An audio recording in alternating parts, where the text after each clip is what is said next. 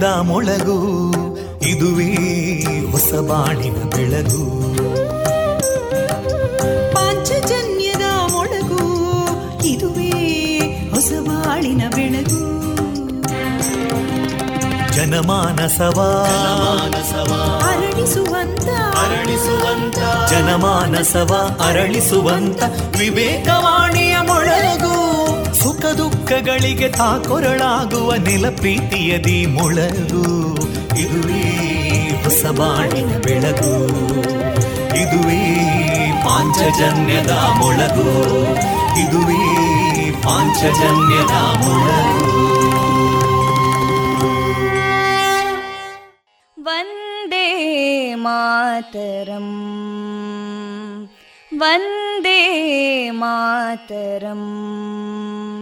सुजलां सुफलां मलयज शीतलां सस्यश्यामलां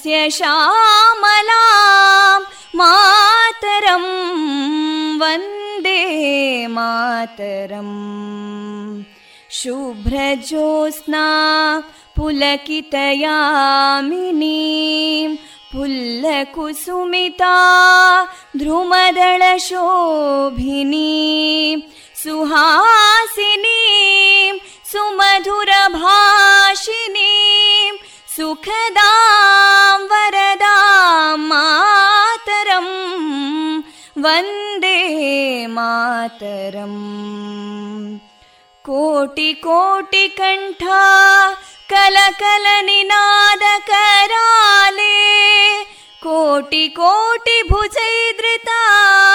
कलकल निनाद कराले कोटि कोटि भुजैदृता करकलवाले अबलां केनो मायेतो बले बहुबलधारिणीं नमामि तारिणीं रिपुदलवारिणी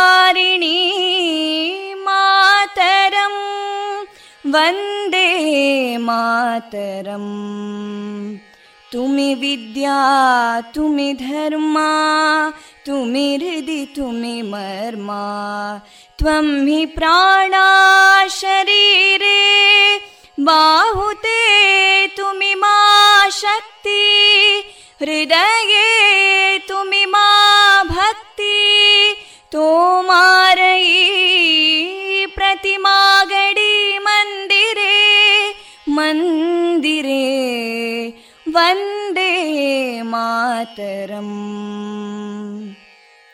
त्वं हि दुर्गा दशप्रहरणधारिणीं कमलां कमलदलविहारिणीं वाणीं विद्यादायिनीं नमामि त्वां नमामि कमलाम् अमलामतुलां सुजलां सुफलां मातरम् वन्दे मातरम् श्यामलां सरलां सुस्मितां भूषितां धरणीं भरणीं मातरम् वन्दे मातरम् वन्दे मातरम्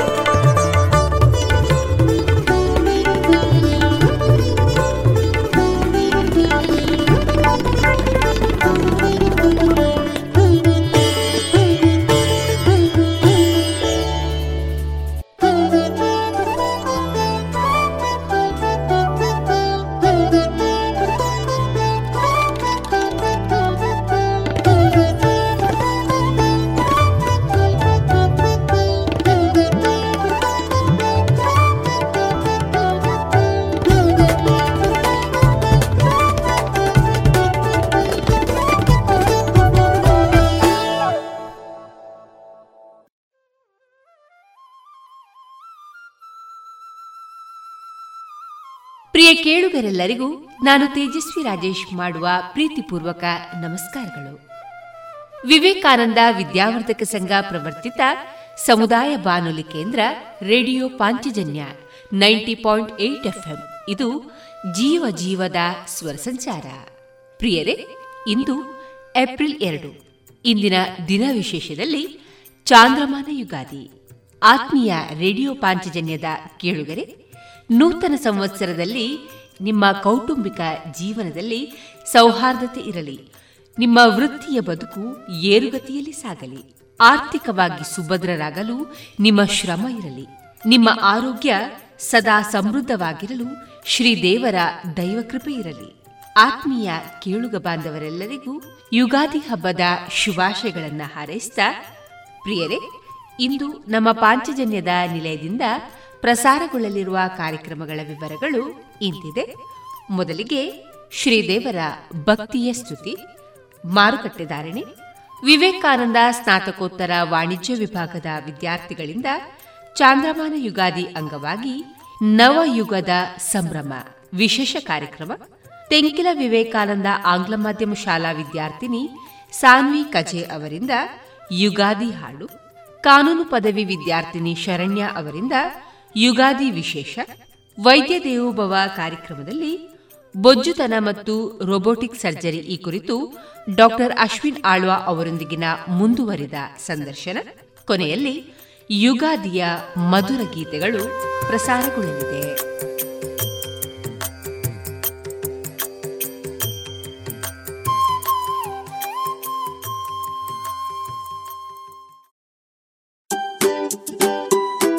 ಮಕ್ಕಳ ಕೋಮಲ ತ್ವಚೆ, ಆರೋಗ್ಯ ಮತ್ತು ಬೆಳವಣಿಗೆಗಾಗಿ ಮಕ್ಕಳಿಗೆ ಹಚ್ಚುವ ತೈಲ. ಕಳೆದ ಮೂವತ್ತು ವರ್ಷಗಳಿಂದ ಬಳಕೆಯಲ್ಲಿರುವ ಎಸ್ಟಿಪಿ ಬಾಲಚಿಂತಾಮಣಿ ತೈಲ. ಹಿಂದೆ ಖರೀದಿಸಿ ಎಸ್ಟಿಪಿ ಬಾಲಚಿಂತಾಮಣಿ ತೈಲ. ಸುಮಧುರ ಕ್ಷಣಗಳನ್ನು ಎಂದು ಅವಿಸ್ಮರಣೀಯಗೊಳಿಸಲು ಪರಿಶುದ್ಧ ಚಿನ್ನಾಭರಣಗಳು ಮುಳಿಯಾ ಜುವೆಲ್ಸ್ನಲ್ಲಿ ಎಲ್ಲಿಯೂ ಸಿಗದಂತಹ ಅತ್ಯುನ್ನತ ಡಿಸೈನ್ಸ್ ಬೇಕಾದಷ್ಟು ಕಲೆಕ್ಷನ್ಸ್ ಸೆಲೆಕ್ಷನ್ಸ್. ಚಿನ್ನ ಬೆಳ್ಳಿ ವಜ್ರಾಭರಣಗಳ ಖರೀದಿಗೆ ಭೇಟಿ ಕೊಡಿ. ಮುಳಿಯಾ ಜುವೆಲ್ಸ್ ಪುತ್ತೂರು ಮಡಿಕೇರಿ ಗೋಣಿಕೊಪ್ಪಲು ಬೆಳ್ತಂಗಡಿ ಬೆಂಗಳೂರು. ಶುದ್ಧತೆಯನ್ನು ಮೀರಿದ ಪರಿಪೂರ್ಣತೆಯರಿಗೆ. ರುಚಿಕರ ತಿಂಡಿ ತಿನಿಸು ಉತ್ತಮ ಗುಣಮಟ್ಟದ ಶುಚಿ ರುಚಿ ಆಹಾರ ಪಾರ್ಸೆಲ್ ಮತ್ತು ಕ್ಯಾಟರಿಂಗ್ ವ್ಯವಸ್ಥೆಯೊಂದಿಗೆ ಕಳೆದ ನಲವತ್ತ ಎರಡು ವರ್ಷಗಳಿಂದ ಕಾರ್ಯನಿರ್ವಹಿಸುತ್ತಿದೆ ಹೋಟೆಲ್ ಹರಿಪ್ರಸಾದ್. ಗ್ರಾಹಕರ ಸೇವೆಗೆ ಸದಾ ಸಿದ್ಧ. ಇಲ್ಲೇ ಭೇಟಿ ಕೊಡಿ ಹೋಟೆಲ್ ನ್ಯೂ ಹರಿಪ್ರಸಾದ್, ಬಳುವಾರು ಪುತ್ತೂರು. ದೂರವಾಣಿ ಸಂಖ್ಯೆ ಎಂಟು ಒಂದು ಸೊನ್ನೆ ಐದು ಸೊನ್ನೆ ಮೂರು ಒಂದು ಏಳು ಒಂಬತ್ತು ಆರು. ಶುಚಿರುಚಿ ಉಪ್ಪಿನ ದಾರದೆಣ್ಣೆ ಬಾರಿ ಬಾರಿ ಕಮ್ಮನೆ. ತರೇಕ ಬಾಡ್ಲೆ ಆವೋ ಡಾಂಡ ಕುಜಲ್ ರೇಷ್ಮೆ ದಂಚನೆ. ಆರೋಗ್ಯ ಗೋ ಗೋ ಗುರು ಅಡುಗೆ ಗ್ಲಾ ಕೋ ಗುರು ಗೋ ಗೋ ಗುರು ಕೋ ಕೋ ಗುರು ಕೋ ಕೋ ಗುರು. Coco Guru pure coconut oil. ಗುಣಮಟ್ಟದಲ್ಲಿ ಶ್ರೇಷ್ಠತೆ ಹಣದಲ್ಲಿ ಗರಿಷ್ಠ ಉಳಿತಾಯ. Sneha silk and readymade Puttur. ಮದುವೆ ಚವಳಿ ಮತ್ತು ಫ್ಯಾಮಿಲಿ ಶೂರು. ಎಲ್ಲಾ ಬ್ರಾಂಡೆಡ್ ಡ್ರೆಸ್ಗಳು ಅತ್ಯಂತ ಸ್ಪರ್ಧಾತ್ಮಕ ಮತ್ತು ಮಿತ ದರದಲ್ಲಿ ಲಭ್ಯ. Sneha silk and readymades. Shivaguru complex, Anjaneya ಮಂತ್ರಾಲಯದ ಬಳಿ ಗೋಳ್ವಾರು ಪುತ್ತೂರು.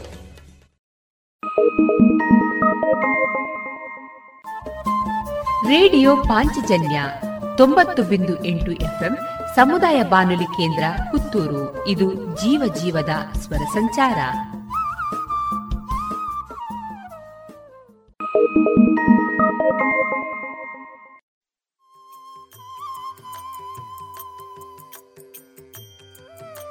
ಇದೀಗ ಮೊದಲಿಗೆ ಶ್ರೀದೇವರ ಭಕ್ತಿಯ ಸ್ತುತಿಯನ್ನ ಆಲಿಸೋಣ.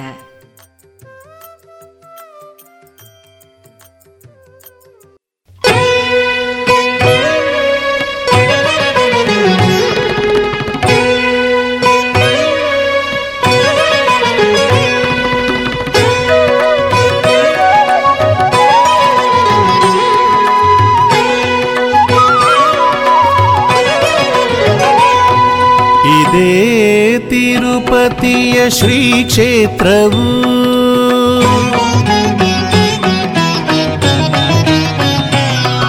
ಇದೇ ತಿರುಪತಿಯ ಶ್ರೀ ಕ್ಷೇತ್ರವು ಶ್ರೀ ವೆಂಕಟೇಶ್ವರನ ಶುಭಧಾಮವು ಇದೇ ತಿರುಪತಿಯ ಶ್ರೀ ಕ್ಷೇತ್ರವು ಶ್ರೀ ವೆಂಕಟೇಶ್ವರನ ಶುಭಧಾಮವು ಭುವಿ ವೈಕುಂಠವು ಭಕುತರ ಪುಣ್ಯವು ಈ ನಿಲಯ ಶುಭ ವಲಯ ಹರಿ ಆಲಯ ಇದೇ ತಿರುಪತಿಯ ಶ್ರೀ ಕ್ಷೇತ್ರವು ಶ್ರೀ ವೆಂಕಟೇಶ್ವರನ ಶುಭಧಾಮವು ಭುವಿ ವೈಕುಂಠವು ಭಕುತರ ಪುಣ್ಯವು ಈ ನಿಲಯ ಶುಭ ವಲಯ ಹರಿ ಆಲಯ ಇದೇ ತಿರುಪತಿಯ ಶ್ರೀ ಕ್ಷೇತ್ರವು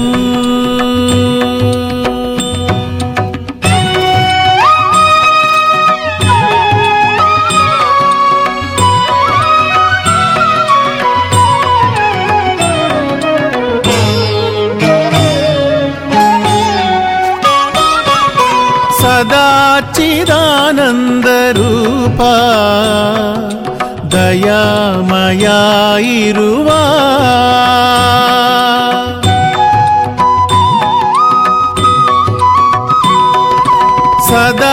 ಸದಾಚಿದಾನಂದ ರೂಪ ದಯಾಮಯ ಇರುವ ಪಾವನ ನಿಲಯ ಈ ಆಲಯ ಪಾವನ ನಿಲಯ ಈ ಆಲಯ ಚಿನ್ನದ ರಮನೆ ಹರಿಯಾಲಯ ಚಿನ್ನದ ರಮನೆ ಹರಿಯಾಲಯ ಇದೇ ತಿರುಪತಿಯ ಶ್ರೀ ಕ್ಷೇತ್ರವು ಶ್ರೀ ವೆಂಕಟೇಶ್ವರನ ಶುಭಧಾಮವು ಇದೇ ತಿರುಪತಿಯ ಶ್ರೀ ಕ್ಷೇತ್ರವು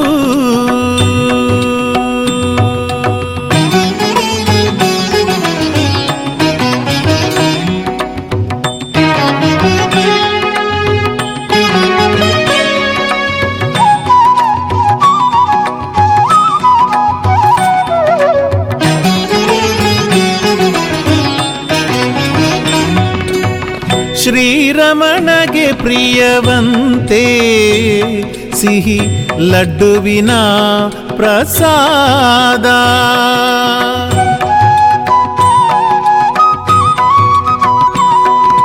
ಶ್ರೀರಮಣಗೆ ಪ್ರಿಯವಂತೆ ಸಿಹಿ ಲಡ್ಡುವಿನ ಪ್ರಸಾದ. ಪಕ್ಷಿಯ ವಾಹನ ಶ್ರೀಹರಿ ಇವನು ಪಕ್ಷಿಯ ವಾಹನ ಶ್ರೀಹರಿ ಇವನು. ಮೂರು ನಾಮದವ ಇಲ್ಲಿ ಪೊರೆವನು. ಮೂರು ನಾಮದವ ಇಲ್ಲಿ ಪೊರೆವನು. ಇದೇ ತಿರುಪತಿಯ ಶ್ರೀ ಕ್ಷೇತ್ರವು. ಶ್ರೀ ವೆಂಕಟೇಶ್ವರನ ಶುಭಧಾಮವು. ಇದೇ ತಿರುಪತಿಯ ಶ್ರೀ ಕ್ಷೇತ್ರವು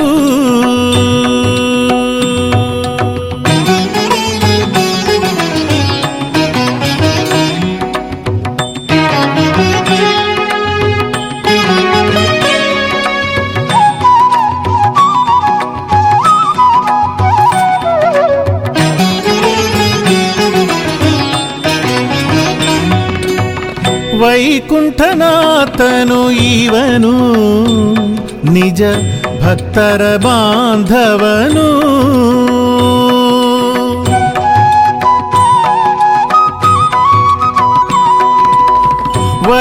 ವೈಕುಂಠನಾಥನು ಇವನು ನಿಜ ಭಕ್ತರ ಬಾಂಧವನು ಅಭಯವ ನೀಡುವ ಶುಭವರದನು ಅಭಯವ ನೀಡುವ ಶುಭವರದನು. ಸಪ್ತಗಿರೀಶ್ವರ ಶ್ರೀನಾಥನು. ಸಪ್ತಗಿರೀಶ್ವರ ಶ್ರೀನಾಥನು. ಇದೇ ತಿರುಪತಿಯ ಶ್ರೀ ಕ್ಷೇತ್ರವು ಶ್ರೀ ವೆಂಕಟೇಶ್ವರನ ಶುಭಧಾಮವು. ಇದೇ ತಿರುಪತಿಯ ಶ್ರೀ ಕ್ಷೇತ್ರವು ಶುಭ ಕ್ಷೇತ್ರವು.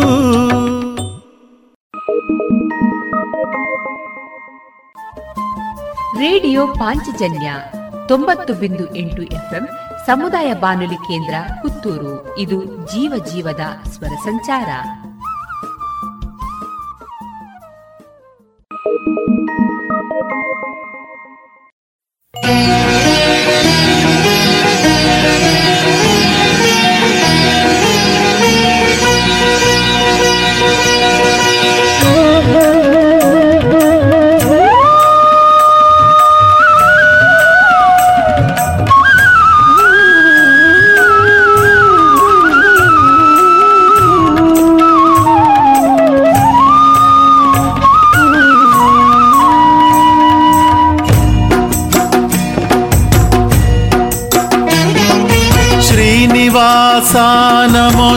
श्रीनिवासा। श्रीनिवासा नमो श्रीनिवासी।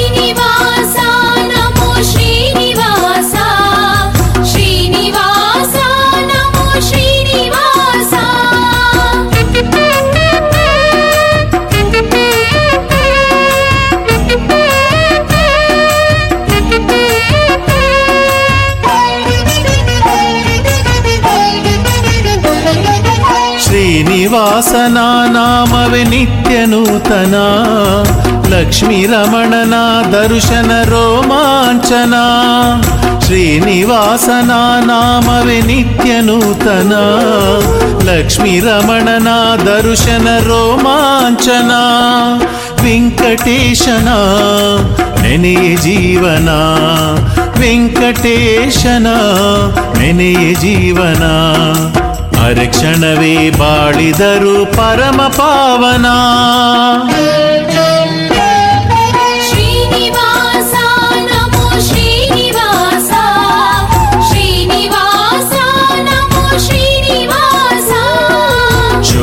रकरसुरसुन्दरश्रीनिवासा श्रीनिवासा श्रीनिवासनाम नित्यनूतना लक्ष्मीरमणना दर्शन रोमाञ्चना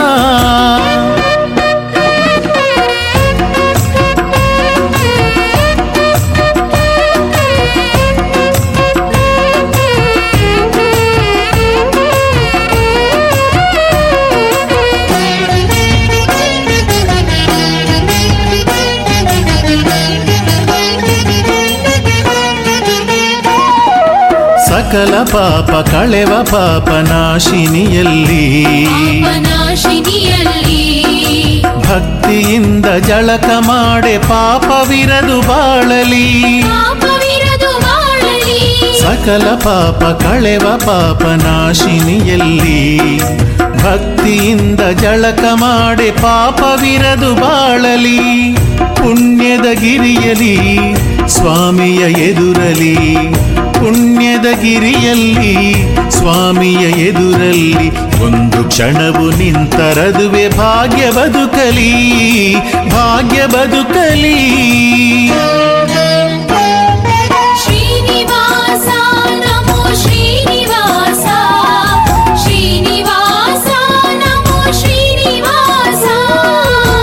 अवरकरसुरसुन्दर श्रीनिवासः श्रीनिवासः श्रीनिवासनामविनित्यनूतना लक्ष्मीरमणन करुशनरोमाञ्चना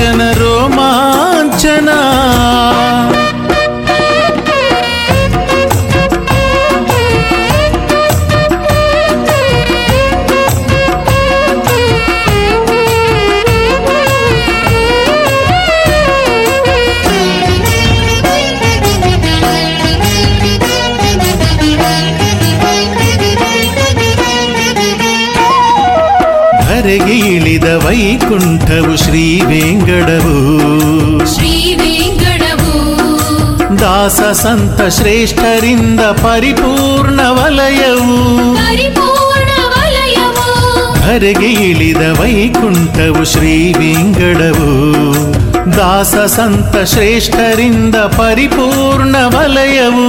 ಶ್ರೀನಿವಾಸ ಸ್ಮರಣ ಇಲ್ಲಿ ನಿತ್ಯ ಸ್ಫುರಣ ಶ್ರೀನಿವಾಸ ಸ್ಮರಣ ಇಲ್ಲಿ ನಿತ್ಯ ಸ್ಫುರಣ. ಇದ ಕೇಳಲು ದೊರೆಯುವುದು ನವಚೇತನ ನವಚೇತನ.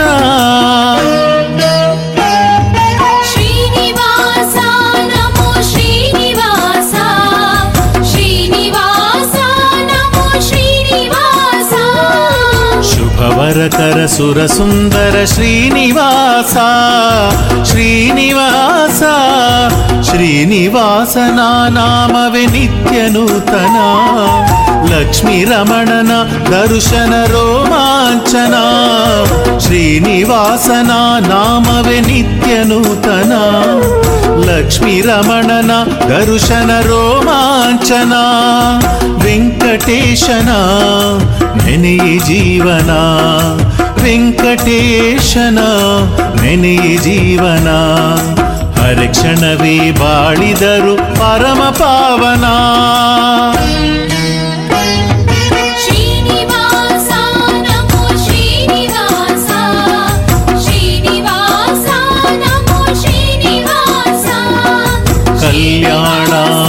ಕಲ್ಯಾಣಾದ್ಭುತ ಗಾತ್ರಾಯ कामितार्थप्रदायिने श्रीमद्वेङ्कटनाथाय श्रीनिवासाय नमो नमः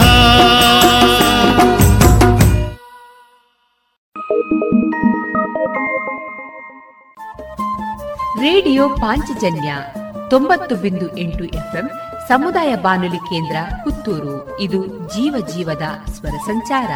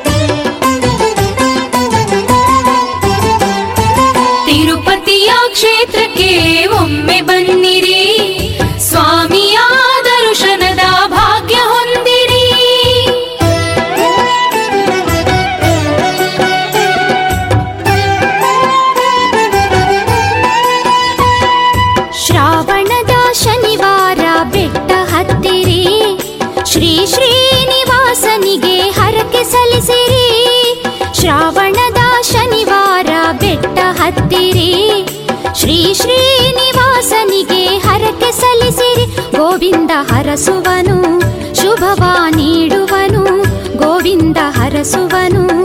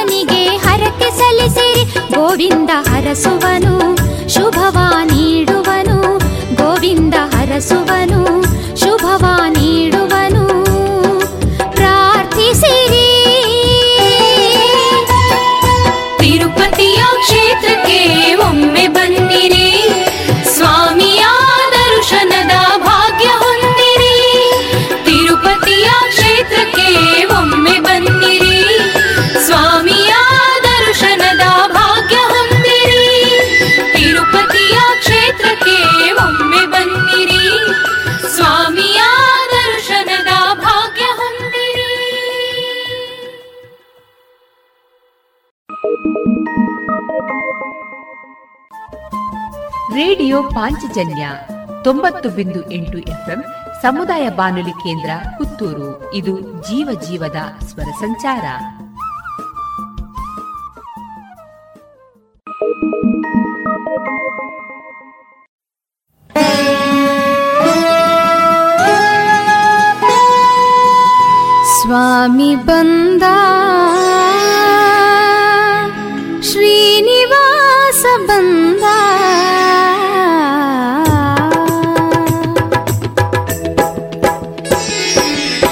ಸ್ವಾಮಿ ಬಂದ, ಶ್ರೀನಿವಾಸ ಬಂದ. ಸ್ವಾಮಿ ಬಂದ, ಶ್ರೀನಿವಾಸ ಬಂದ.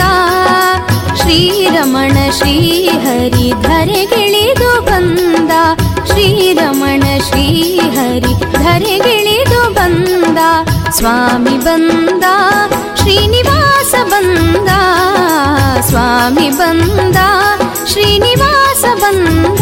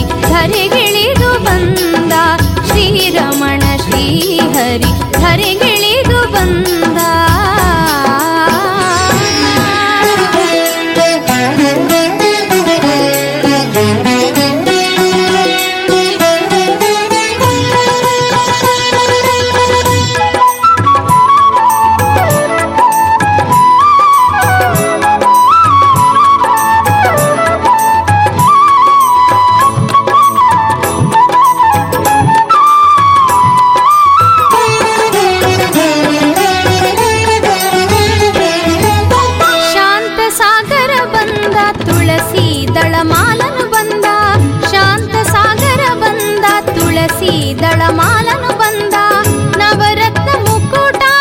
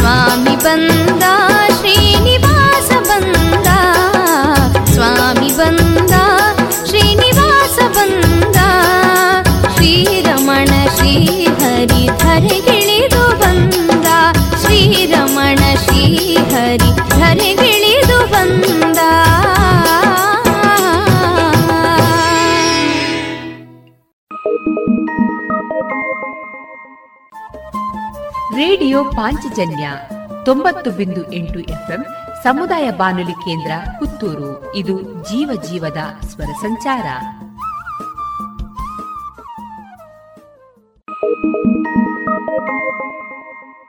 Thank.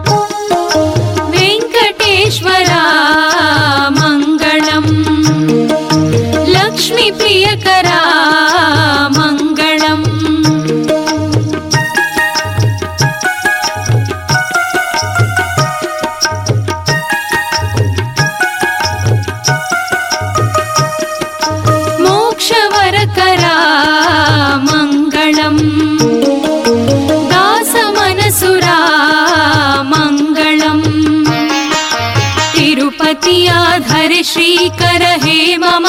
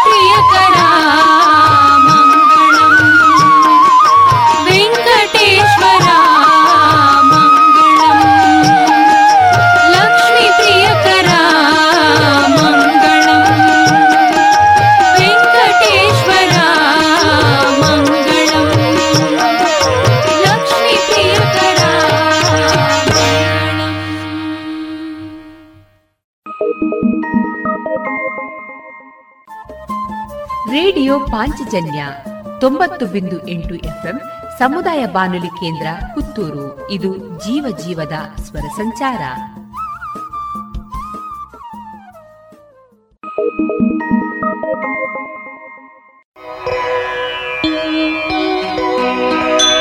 ಶ್ರೀ ಸಪ್ತ ಶೈಲಾದ್ರಿ ಶೃಂಗನಿಲಯ ಶ್ರೀ ವೆಂಕಟೇಶ. ಶ್ರೀಲಕ್ಷ್ಮಿ ಹೃದಯೇಶ ಕೃಪಾ ವಿಶೇಷ कमलनाभ श्रीपद्मावल्लभ दिव्यनेत्रा सर्वभाग्यप्रकाशाय श्रीश्रीनिवासाय नमो नमः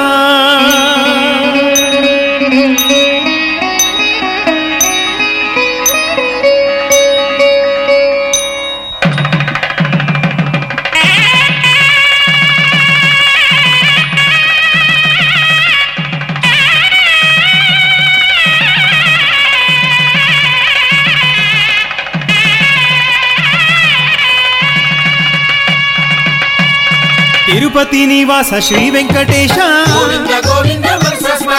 శంఖ చక్రధర శ్రీ శ్రీనివాస. పద్మావతి ప్రీత శ్రీ వెంకటేశ. వైకుంఠవాస శ్రీ శ్రీనివాస. శ్రీహరి శ్రీనిధి శ్రీ వెంకటేశ. ವೆಂಕಟೇಶ ಗೋವಿಂದ ಗೋವಿಂದ ಮನಸ ಸ್ಮರಾಮಿ ಜಗಜ್ಯೋತಿ ಸ್ವರೂಪ ಶ್ರೀ ಶ್ರೀನಿವಾಸ ತಿರುಪತಿ ಗಿರಿವಾಸ ಮನಸ ಸ್ಮರಾಮಿ ಶೇಷಾದ್ರಿ ನಿಲಯ ಶ್ರೀ ವೆಂಕಟೇಶ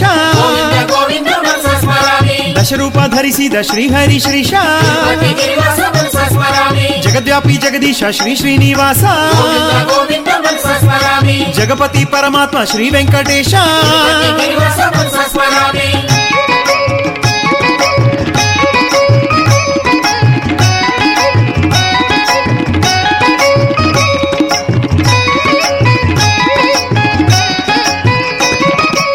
కంఠ మదనాశ శ్రీ శ్రీనివాస. బకుళాంబ సుకుమార శ్రీ వెంకటేశ. నీలమేఘ శ్యామ శ్రీ శ్రీనివాస. నిత్య నిర్మల రూప శ్రీ వెంకటేశ. వైకుంఠపతి విష్ణు శ్రీ శ్రీనివాస. సద్భక్త పాలక శ్రీ వెంకటేశ. సౌభాగ్యవర్ధక శ్రీ శ్రీనివాస. సంసార భయనాశ శ్రీ వెంకటేశ. సత్య సాగర హృదయ శ్రీ శ్రీనివాస. త్రినామ పాలనే శ్రీ వెంకటేశ.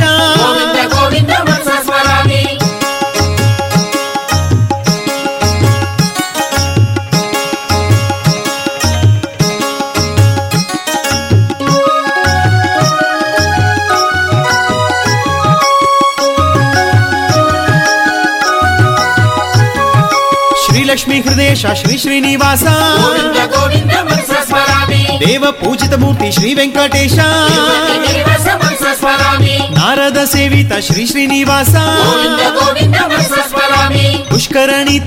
ವೆಂಕಟೇಶ ತಿರುಪತಿ ಗಿರಿವಾಸ ಮನಸ ಸ್ಮರಾಮಿ ವೈಕುಂಠಪತಿ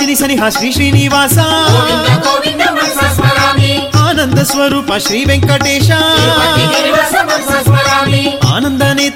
ಶ್ರೀನಿವಾಸ ಗೋವಿಂದ ಗೋವಿಂದ ಮನಸ ಸ್ಮರಾಮಿ ಸದ್ಭಕ್ತ ಪಾಲಕ ಶ್ರೀ ವೆಂಕಟೇಶ ತಿರುಪತಿ ಗಿರಿವಾಸ ಮನಸ ಸ್ಮರಾಮಿ ಸೌಭಾಗ್ಯವರ್ಧಕ ಶ್ರೀ ಶ್ರೀನಿವಾಸ ಗೋವಿಂದ ಗೋವಿಂದ ಮನಸ ಸ್ಮರಾಮಿ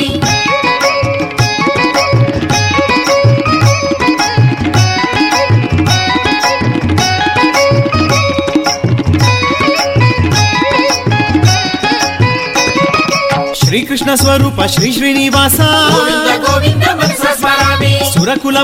ಶ್ರೀ ವೆಂಕಟೇಶ ತಿರುಪತಿ ಗಿರಿವಾಸ ಮನಸ ಸ್ಮರಾಮಿ ಸತ್ಯ ಸಾಗರ ಹೃದಯ ಶ್ರೀ ಶ್ರೀನಿವಾಸ ಗೋವಿಂದ ಗೋವಿಂದ ಮನಸ ಸ್ಮರಾಮಿ ತ್ರಿನಾಮ ಪಾಲನೆ ಶ್ರೀ ವೆಂಕಟೇಶ ಗೋವಿಂದ ಗೋವಿಂದ ಮನಸ ಸ್ಮರಾಮಿ ಶ್ರೀಲಕ್ಷ್ಮಿ ಹೃದಯೇಶ ಶ್ರೀ ಶ್ರೀನಿವಾಸ ಗೋವಿಂದ ಗೋವಿಂದ ಮನಸ ಸ್ಮರಾಮಿ ದೇವ ಪೂಜಿತ ಮೂರ್ತಿ ಶ್ರೀ ವೆಂಕಟೇಶ ತಿರುಪತಿ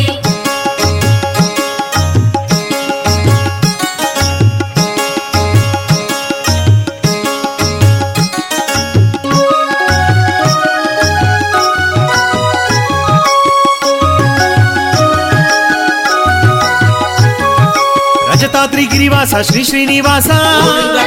ಮನಸ ಸ್ಮರಾಮಿ ನಾರದ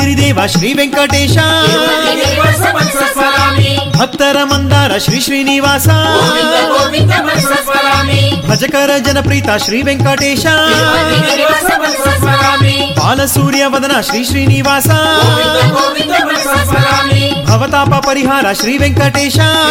ಶ್ರೀನಿವಾಸ ಗೋವಿಂದ ಗೋವಿಂದ ಮನಸ ಸ್ಮರಾಮಿ ಆನಂದ ಸ್ವರೂಪ ಶ್ರೀ ವೆಂಕಟೇಶ ತಿರುಪತಿ ಗಿರಿವಾಸ ಮನಸ ಸ್ಮರಾಮಿ ಆನಂದ ನೇತ್ರನೆ ಶ್ರೀ ಶ್ರೀನಿವಾಸ ಗೋವಿಂದ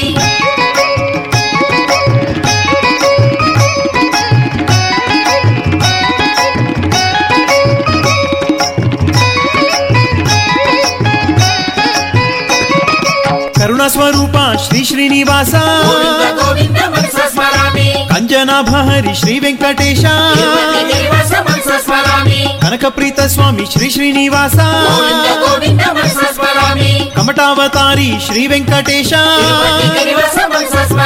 కమనీయ సౌందర్య శ్రీ శ్రీనివాస. కమల నయన స్వామి శ్రీ వెంకటేశ. కరినాశ ప్రకాశ శ్రీ శ్రీనివాస. కళాధర కాంతి శ్రీ శ్రీనివాసా.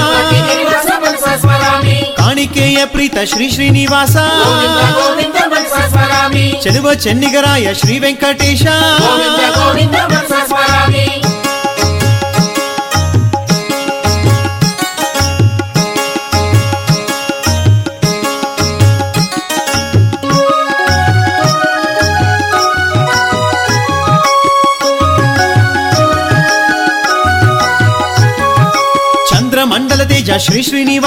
ಗೋವಿಂದ ಗೋವಿಂದ ಮನಸ ಸ್ಮರಾಮಿ ಚಂದ್ರಮಂಡಲ ತೇಜ ಶ್ರೀ ಶ್ರೀನಿವಾಸ ಗೋವಿಂದ ಗೋವಿಂದ ಮನಸ ಸ್ಮರಾಮಿ ಚಂದನ ಚರ್ಚಿತ ಶ್ರೀ ವೆಂಕಟೇಶ ಶ್ರೀನಿವಾಸ ಮನಸ ಸ್ಮರಾಮಿ ಚತುರಾಸ್ಯ ಸೇವಿತ ಶ್ರೀ ಶ್ರೀನಿವಾಸ ಗೋವಿಂದ ಗೋವಿಂದ ಮನಸ ಸ್ಮರಾಮಿ ಕರಿಕಲ್ಲ ಮೂರುತಿ ಶ್ರೀ ಶ್ರೀನಿವಾಸ ಶ್ರೀನಿವಾಸ ಮನಸ ಸ್ಮರಾಮಿ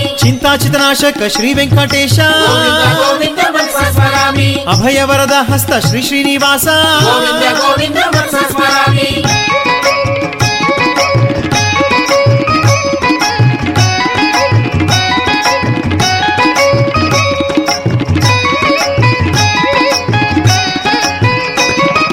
ಕಲ್ಯಾಣ ಗುಣಧಾಮ ಶ್ರೀ ಶ್ರೀನಿವಾಸ ಗೋವಿಂದ ಗೋವಿಂದ ಮನಸ ಸ್ಮರಾಮಿ ಮೋಕ್ಷದಾಯಕ ಸ್ವಾಮಿ ಶ್ರೀ ಶ್ರೀನಿವಾಸ ಶ್ರೀನಿವಾಸ ಮನಸ ಸ್ಮರಾಮಿ ಮನುಕುಲ ಪೋಷಕ ಶ್ರೀ ವೆಂಕಟೇಶ ಗೋವಿಂದ ಗೋವಿಂದ ಮನಸ ಸ್ಮರಾಮಿ ಮಹಿಮಾ ಸ್ವರೂಪ ಶ್ರೀ ಶ್ರೀನಿವಾಸ ಶ್ರೀನಿವಾಸ ಮನಸ ಸ್ಮರಾಮಿ ಮಹಿಮಾಮಯ ಗಿರಿವಾಸ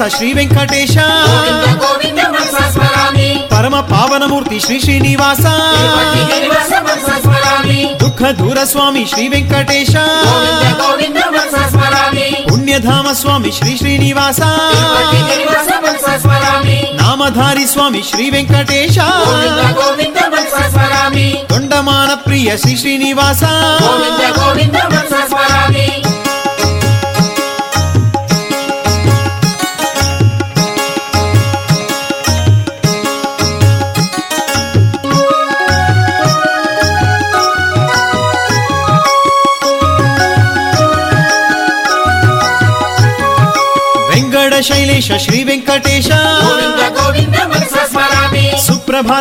ಶ್ರೀ ಶ್ರೀನಿವಾಸ ಶ್ರೀನಿವಾಸ ಮನಸ ಸ್ಮರಾಮಿ ದುಃಖ ದೂರ ಸ್ವಾಮಿ ಶ್ರೀ ವೆಂಕಟೇಶ ಗೋವಿಂದ ಗೋವಿಂದ ಮನಸ ಸ್ಮರಾಮಿ ಪುಣ್ಯಧಾಮ ಸ್ವಾಮಿ ಶ್ರೀ ಶ್ರೀನಿವಾಸ ಶ್ರೀನಿವಾಸ ಮನಸ ಸ್ಮರಾಮಿ ನಾಮಧಾರಿ ಸ್ವಾಮಿ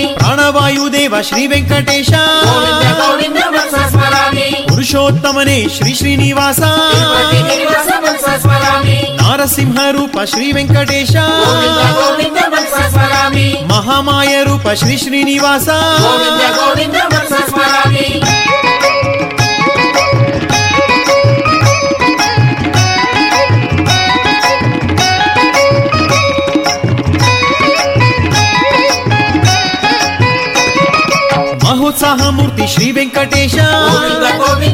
ಸ್ಮರಾಮಿ ವೆಂಕಟ ಶೈಲೇಶ ಶ್ರೀ ವೆಂಕಟೇಶ ಗೋವಿಂದ ಗೋವಿಂದ ಮನಸ ಸ್ಮರಾಮಿ ಸುಪ್ರಭಾತ ಪ್ರಿಯ ಶ್ರೀ ಶ್ರೀನಿವಾಸ ಶ್ರೀನಿವಾಸ ಮನಸ ಸ್ಮರಾಮಿ ಸುತ್ತ ಮಾನವಾಸ ಶ್ರೀ ವೆಂಕಟೇಶ ಗೋವಿಂದ ಗೋವಿಂದ ಮನಸ ಸ್ಮರಾಮಿ ಶ್ರೀ ವಾಸುದೇವ ಶ್ರೀ ಶ್ರೀನಿವಾಸ ಶ್ರೀ ಶ್ರೀನಿವಾಸ. ಸರ್ವ ಮಂಗಳ ವರದ ಶ್ರೀ ಶ್ರೀನಿವಾಸ ಮಂಗಳ ಮಂಗಳ ಶ್ರೀ ವೆಂಕಟೇಶ. ಮಂಗಳ ಮಂಗಳ ತ್ರಿಲೋಕಧೀಶ. ನಿತ್ಯ ಶುಭ ಮಂಗಳ ಶ್ರೀ ಶ್ರೀನಿವಾಸ. ಸತ್ಯ ಶುಭ ಮಂಗಳ Shri Venkatesha.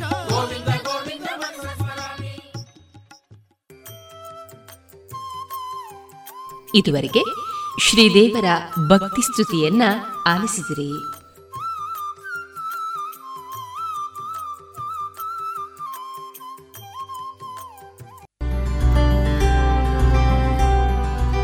Multiflora microfiltered medicated ನೈಸರ್ಗಿಕ ಜೇನು, ಮಾಧುರಿ ಜೇನು. ಉತ್ತಮ ಆರೋಗ್ಯಕ್ಕೆ ಅಧಿಕ ಶಕ್ತಿಗೆ ಮಾಧುರಿ ಜೇನು. ಸರಕಾರದಿಂದ ನೀಡುವ ಅಗ್ಮಾರ್ಕ್ ಚಿಹ್ನೆ ಪರಿಶುದ್ಧತೆಯ ಸಂಕೇತವನ್ನ ಹೊಂದಿದ ಮಾಧುರಿ ಜೇನು. ಶುದ್ಧವಾದ ಜೇನು ಹಾಗೂ ಪೌಷ್ಟಿಕ ಹಣ್ಣುಗಳಿಂದ ಸಮ್ಮಿಳಿತವಾದ ಉತ್ಕೃಷ್ಟ ಆಹಾರ ಮಾಧುರಿ ಹನಿಜ. ಶುದ್ಧವಾದ ಜೇನು. ಶುದ್ಧವಾದ ಜೇನು ನೈಸರ್ಗಿಕ ಬಿರಿಂಡದಿಂದ ತಯಾರಿಸಲಾದ ಸ್ವಾದಿಷ್ಟ ಪೇಯ ಮಾಧುರಿ ಹನಿ ಕೋಕಂ ಸಿರಪ್. ಜೇನು ಔಷಧಿಯಾಗಿ ನಿತ್ಯೋಪಯೋಗಿ ಹಲವಾರು ವಿಟಮಿನ್ಗಳನ್ನ, ಖನಿಜಾಂಶಗಳನ್ನ ಒಳಗೊಂಡಿದೆ. ಈ ಎಲ್ಲಾ ಉತ್ಪನ್ನಗಳಿಗಾಗಿ ಹಿಂದೆ ಭೇಟಿ ನೀಡಿ ರಾಷ್ಟ್ರೀಯ ಸನ್ಮಾನ ಪುರಸ್ಕಾರ, ಪ್ರಶಸ್ತಿ ಪುರಸ್ಕೃತ ದಕ್ಷಿಣ ಕನ್ನಡ ಜೇನು ವ್ಯವಸಾಯಗಾರರ ಸಹಕಾರಿ ಸಂಘ ನಿಯಮಿತ ಪುತ್ತೂರು, ಸುಳ್ಯ, ಉಡುಪಿ, ಧರ್ಮಸ್ಥಳ. ಹೆಚ್ಚಿನ ಮಾಹಿತಿಗಾಗಿ ಸಂಪರ್ಕಿಸಿ ಒಂಬತ್ತು ಆರು ಎಂಟು ಆರು ಐದು ಎರಡು ನಾಲ್ಕು ಏಳು ಎಂಟು ಎಂಟು. ಒಂಬತ್ತು ಒಂದು ನಾಲ್ಕು ಒಂದು ಸೊನ್ನೆ ಏಳು ಒಂಬತ್ತು ಆರು ಆರು ಮೂರು.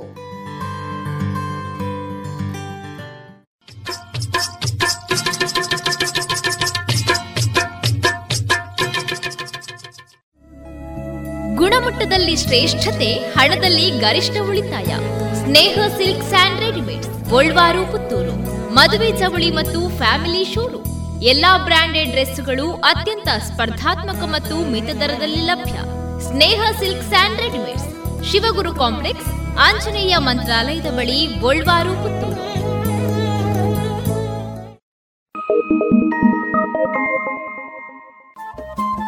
ರೇಡಿಯೋ ಪಾಂಚಜನ್ಯ ತೊಂಬತ್ತು ಬಿಂದು ಎಂಟು ಎಫ್ಎಂ ಸಮುದಾಯ ಬಾನುಲಿ ಕೇಂದ್ರ ಪುತ್ತೂರು. ಇದು ಜೀವ ಜೀವದ ಸ್ವರ ಸಂಚಾರ.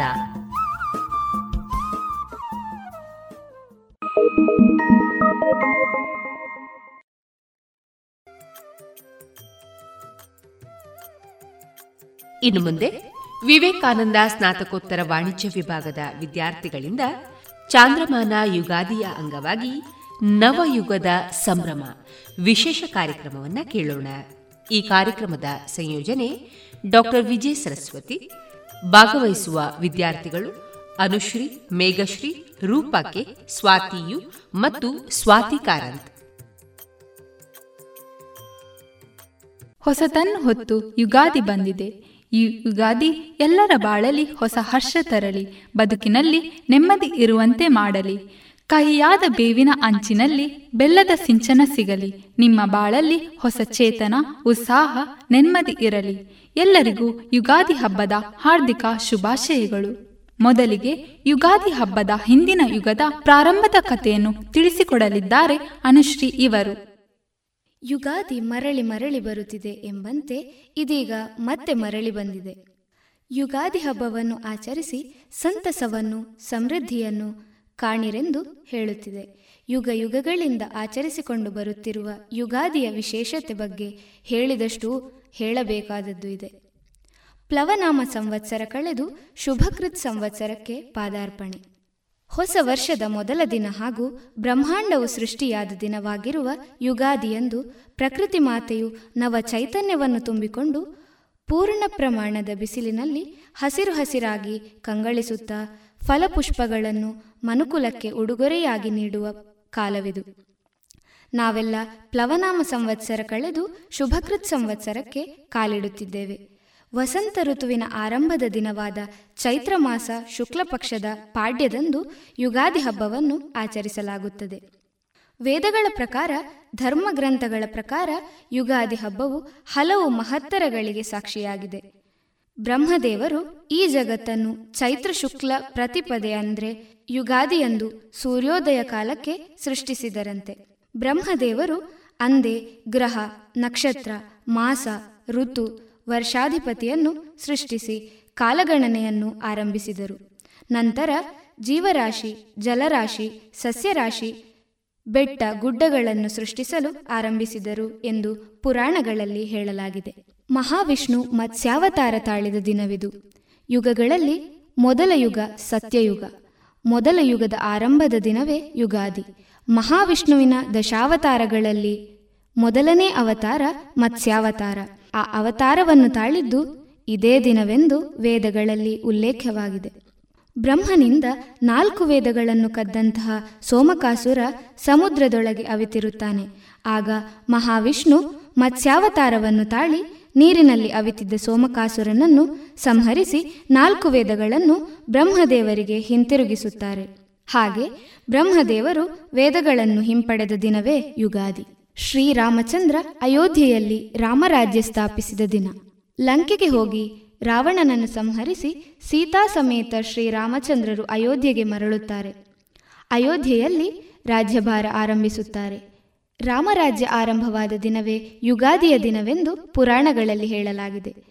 ದ್ವಾಪರ ಯುಗವು ಕೊನೆಯಾಗಿ ಯುಗಾದಿಯ ದಿನ ಕಲಿಯುಗವು ಆರಂಭವಾಯಿತೆಂದು ವೇದವ್ಯಾಸರು ತಮ್ಮ ಗ್ರಂಥದಲ್ಲಿ ವಿವರಿಸಿದ್ದಾರೆ. ಶಾಸ್ತ್ರಗಳ ಪ್ರಕಾರ, ವೇದಗಳ ಪ್ರಕಾರ ಯುಗಾದಿಯು ಹೊಸ ವರ್ಷದ ಮೊದಲ ದಿನವಾಗಿದೆ. ಬಹಳಷ್ಟು ಶ್ರೇಷ್ಠತೆಯಿಂದ ಕೂಡಿದೆ. ನಾನಾ ಪ್ರಥಮಗಳಿಗೆ ಸಾಕ್ಷಿಯಾಗಿದೆ. ಯುಗ ಯುಗಗಳಿಂದ ಆಚರಿಸಿಕೊಂಡು ಬರುತ್ತಿರುವ ಪ್ರಕೃತಿಯಲ್ಲಿ, ಜೀವ ಸಂಕುಲದಲ್ಲಿ ಬದಲಾವಣೆ ತರುವ ಯುಗಾದಿ ಹಬ್ಬದ ಆಚರಣೆಯನ್ನು ಯಾವ ರೀತಿ ಮಾಡಬೇಕು, ಆದಿಕಾಲದಿಂದಲೂ ಪಾಲಿಸಿಕೊಂಡು ಬರುತ್ತಿರುವ ನಿಯಮಗಳೇನು, ಆಚರಣೆಗಳೇನು, ಅವುಗಳನ್ನು ಹೇಗೆ ಆಚರಿಸಬೇಕೆಂಬುದರ ಬಗ್ಗೆ ಧರ್ಮಗ್ರಂಥಗಳಲ್ಲಿ, ಶಾಸ್ತ್ರಗಳಲ್ಲಿ ವಿವರಿಸಲಾಗಿದೆ. ಯುಗಾದಿ ಹಬ್ಬ ಎಂದರೆ ಹೊಸತನದ ಹುರುಪು. ಎಣ್ಣೆ ಸ್ನಾನ, ಹೊಸ ಉಡುಗೆ ತೊಡುವ ಸಂಭ್ರಮ, ಮನೆ ಮನೆಗಳಲ್ಲಿ ಹಸಿರು ತೋರಣಗಳ ಅಲಂಕಾರ, ಹಿಂದೂ ಧರ್ಮದ ಪ್ರತಿ ಹಬ್ಬಕ್ಕೂ ವಿಶೇಷ ಮಹತ್ವವಿದೆ. ಯುಗಾದಿಯ ದಿನ ಕೆಲವೊಂದು ಆಚರಣೆಗಳನ್ನು ತಪ್ಪದೇ ಪಾಲಿಸಬೇಕು. ಆ ಆಚರಣೆಗಳನ್ನು ಪಾಲಿಸುವುದರಿಂದ ವರ್ಷವಿಡೀ ಶುಭ ಫಲಗಳನ್ನು ಕಾಣಬಹುದೆಂಬ ನಂಬಿಕೆ ಆದಿಕಾಲದಿಂದಲೂ ಮುಂದುವರೆದುಕೊಂಡು ಬಂದಿದೆ. ಧರ್ಮಸಿಂಧು ಎಂಬ ಗ್ರಂಥದಲ್ಲಿ ಯುಗಾದಿ ಹಬ್ಬಕ್ಕೆ ಐದು ವಿಧಿಗಳನ್ನು ಸೂಚಿಸಲಾಗಿದೆ. ಧರ್ಮಸಿಂಧು ಗ್ರಂಥದಲ್ಲಿನ ನಿಯಮಗಳು ಯುಗಾದಿ ಹಬ್ಬದಂದು ಮುಂಜಾನೆ ಎದ್ದ ಕೂಡಲೇ ಅಗಲ ಬಾಯಿಯ ಪಾತ್ರೆಯಲ್ಲಿ ತುಪ್ಪವನ್ನು ಹಾಕಿ ಮನೆ ಮಂದಿಯೆಲ್ಲ ಅದರಲ್ಲಿ ಮುಖ ನೋಡಿಕೊಳ್ಳಬೇಕು. ಹಾಗೆ ಮಾಡುವುದರಿಂದ ದೃಷ್ಟಿ ನಿವಾರಣೆಯಾಗುತ್ತದೆ. ಹಿಂದಿನ ವರ್ಷದಲ್ಲಿ ಅಂಟಿಕೊಂಡ ದೋಷಗಳು ನಿವಾರಣೆಯಾಗುತ್ತದೆಂಬ ಮಾತಿದೆ. ತೈಲ ಅಭ್ಯಂಜನ ಮಾಡಬೇಕು. ಯುಗಾದಿ ಹಬ್ಬದಂದು ಅಭ್ಯಂಜನ ಸ್ನಾನ ಮಾಡುವ ವಿಶೇಷ ಸಂಪ್ರದಾಯವಿದೆ. ಇದನ್ನು ನಾನಾ ಗ್ರಂಥಗಳಲ್ಲಿ, ಶಾಸ್ತ್ರಗಳಲ್ಲಿ ಉಲ್ಲೇಖಿಸಲಾಗಿದೆ. ಯುಗಾದಿಯಂದು ಮೈಗೆಲ್ಲ ಹರಳೆಣ್ಣೆ ಹಚ್ಚಿಕೊಂಡು ಕೆಲಕಾಲ ಬಿಸಿಲಿಗೆ ಮೈಯೊಡ್ಡಿ ತದನಂತರ ಸ್ನಾನ ಮಾಡುವ ಸಂಪ್ರದಾಯವಿದೆ. ಅಭ್ಯಂಜನ ಸ್ನಾನ ಕೇವಲ ಸಂಪ್ರದಾಯವಲ್ಲದೆ ವೈಜ್ಞಾನಿಕ ಹಿನ್ನೆಲೆಯನ್ನ ಪಡೆದಿದೆ. ಹರಳೆಣ್ಣೆ ದೇಹವನ್ನು ತಂಪಾಗಿಸುತ್ತದೆ. ವರ್ಷದ ಶಾಖದ ದಿನಗಳನ್ನು ಕಳೆಯುವುದಕ್ಕೆ ದೇಹವನ್ನು ಸಜ್ಜುಗೊಳಿಸುವ ಒಂದು ಪ್ರಕ್ರಿಯೆ ಇದಾಗಿದೆ. ಮನೆ ದೇವರನ್ನು, ಇಷ್ಟ ದೇವರನ್ನು ಪೂಜಿಸಿ ತ್ರಿಮೂರ್ತಿಗಳನ್ನು ಸ್ಮರಿಸಬೇಕು. ಅಭ್ಯಂಜನ ಸ್ನಾನದ ಬಳಿಕ ಹೊಸ ಬಟ್ಟೆ ಧರಿಸಿ ಮನೆಯವರೆಲ್ಲ ಕುಲದೇವರನ್ನು ಇಷ್ಟದೇವರನ್ನು ಆರಾಧನೆ ಮಾಡಲಾಗುತ್ತದೆ. ಈ ಸಮಯದಲ್ಲಿ ತ್ರಿಮೂರ್ತಿಗಳನ್ನು ಭಕ್ತಿಯಿಂದ ನಮಿಸಿದರೆ ವರ್ಷವಿಡೀ ದೈವ ಕೃಪೆ ಕುಲದೇವರ ಕೃಪೆ ನಮ್ಮನ್ನು ಕಾಯುತ್ತದೆಂಬ ಮಾತನ್ನು ಧರ್ಮಗ್ರಂಥಗಳಲ್ಲಿ ಉಲ್ಲೇಖಿಸಲಾಗಿದೆ. ಪಂಚಾಂಗ ಶ್ರವಣ ಮಾಡಬೇಕು.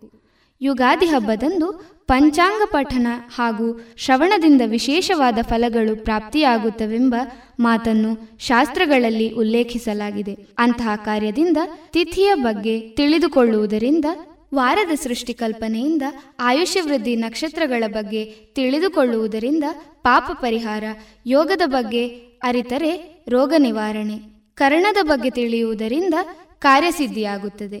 ಬೇವು ಬೆಲ್ಲ ಸೇವಿಸಬೇಕು. ಯುಗಾದಿ ಹಬ್ಬದ ದಿನ ಬೇವು ಬೆಲ್ಲ ಸೇವಿಸಿ ಇತರರಿಗೆ ಹಂಚುವ ವಿಶೇಷ ಸಂಪ್ರದಾಯವಿದೆ. ಬೇವು ಬೆಲ್ಲ ಸೇವಿಸುವ ಆಚರಣೆಯು ಇಡೀ ಮನುಕುಲಕ್ಕೆ ಒಂದು ಪಾಠವನ್ನು ಹೇಳುತ್ತದೆ.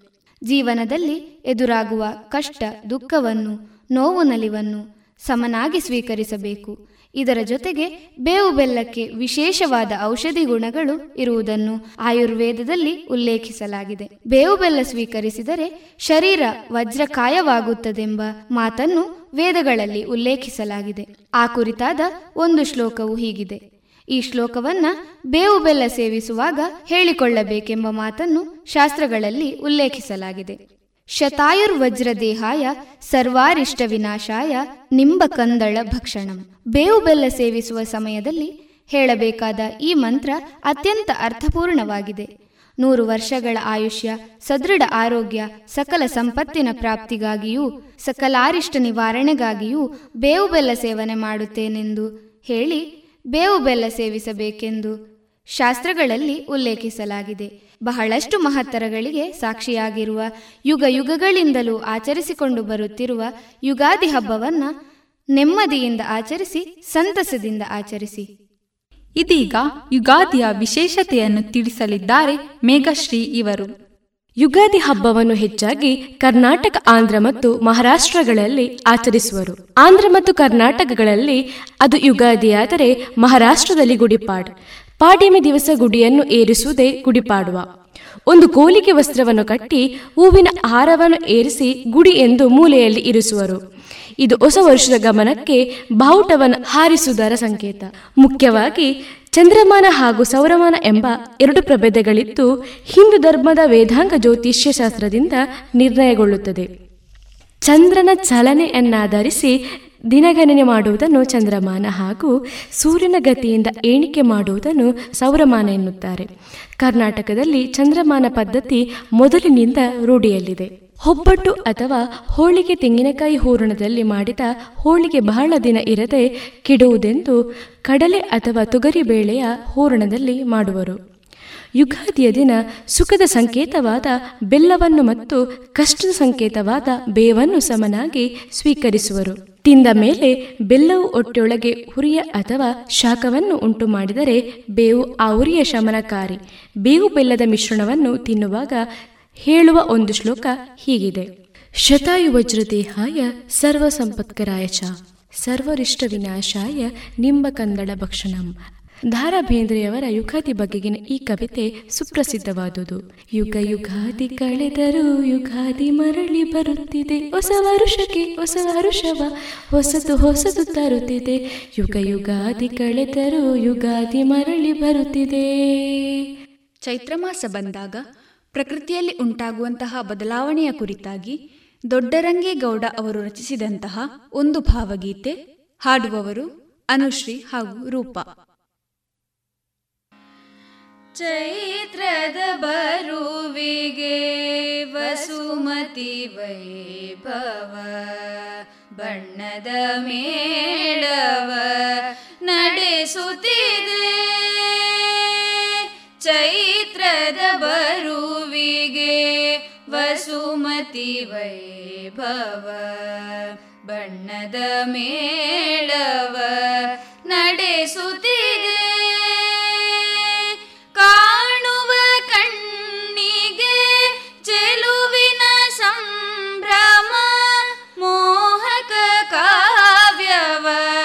ಬರೆಯುತ್ತಿದೆ ಕಾಣುವ ಕಣ್ಣಿಗೆ ಚೆಲುವಿನ ಸಂಭ್ರಮ ಮೋಹಕ ಕಾವ್ಯವ ಬರೆಯುತ್ತಿದೆ. ಚೈತ್ರದ ಬರುವಿಗೆ ವಸುಮತಿ ವೈಭವ. ಬಣ್ಣದ ಮೇಳವ ನಡೆಸುತ್ತಿದೆ. ಯಾವೆಡೆ ನೋಡಲಿ ಹೂವಿನ ಬೆಡಗು ರಂಗಿನ ಚಿತ್ರವ ಬರೆಯುತ್ತಿದೆ. ಯಾವೆಡೆ ನೋಡಲಿ ಹೂವಿನ ಬೆಡಗು ರಂಗಿನ ಚಿತ್ರವ ಬರೆಯುತ್ತಿದೆ.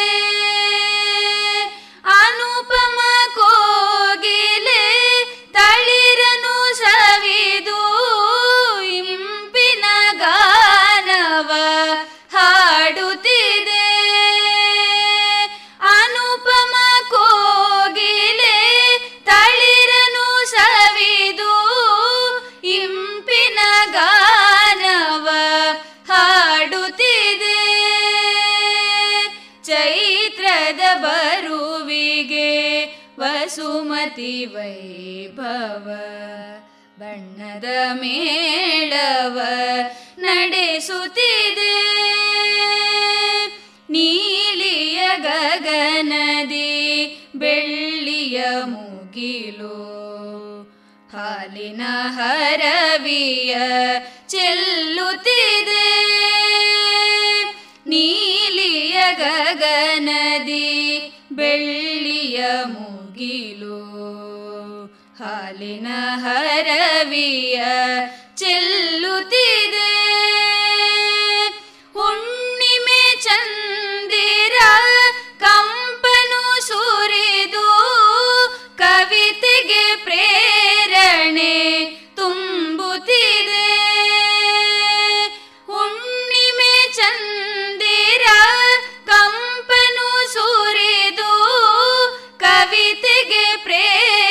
ಪ್ರೇರಣೆ ತುಂಬುತ್ತಿದೆ.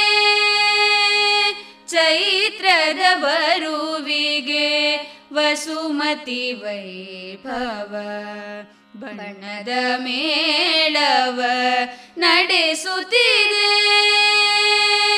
ಚೈತ್ರದ ಬರುವಿಗೆ ವಸುಮತಿ ವೈಭವ ಬಣ್ಣದ ಮೇಳವ ನಡೆಸುತ್ತಿದೆ.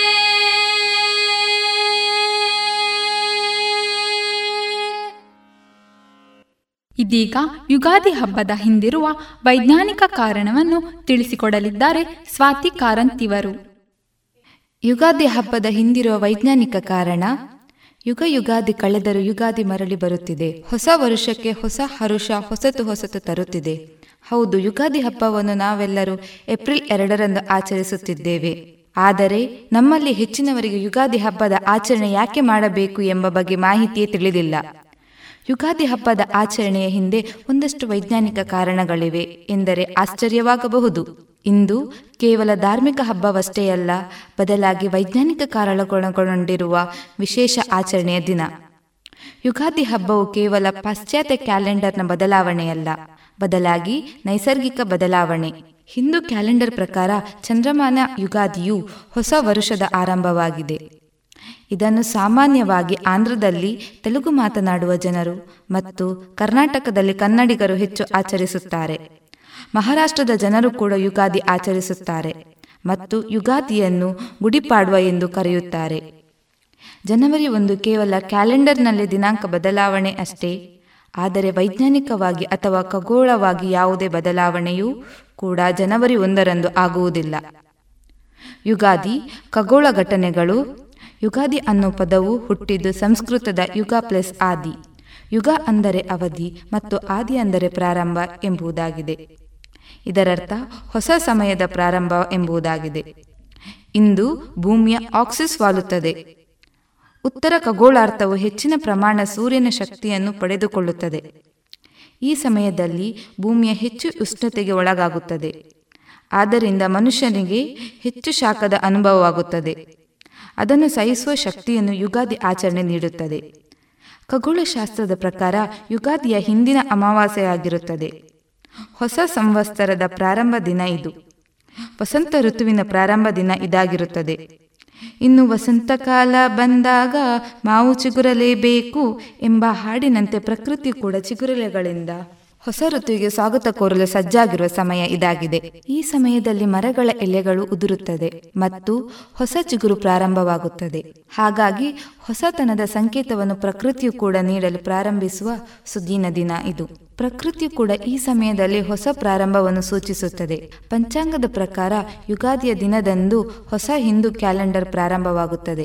ಹಿಂದೂ ಪಂಚಾಂಗ ಕೇವಲ ಸಾಂಪ್ರದಾಯಿಕವಾಗಿ ಮಾತ್ರವೇ ಮಹತ್ವಪೂರ್ಣವಾಗಿದ್ದಲ್ಲ. ಆದರೆ ಇದು ವೈಜ್ಞಾನಿಕವಾಗಿಯೂ ಮತ್ತು ಖಗೋಳಶಾಸ್ತ್ರದ ಪ್ರಕಾರವೂ ಕೂಡ ಹಲವು ಗ್ರಹಗಳ ಕ್ಷಣಗಳನ್ನು ವಿವರಿಸುವ ಸಂಪರ್ಕ ಸಾಧನವಾಗಿದೆ. ನಮ್ಮ ಭಾರತೀಯ ಶ್ರೇಷ್ಠ ಗಣಿತಜ್ಞನೆನಿಸಿರುವ ಭಾಸ್ಕರಾಚಾರ್ಯ ಪ್ರಕಾರ ಯುಗಾದಿಯ ಸೂರ್ಯೋದಯವು ಹೊಸ ವರ್ಷದ ಪ್ರಾರಂಭವಾಗಿದೆ.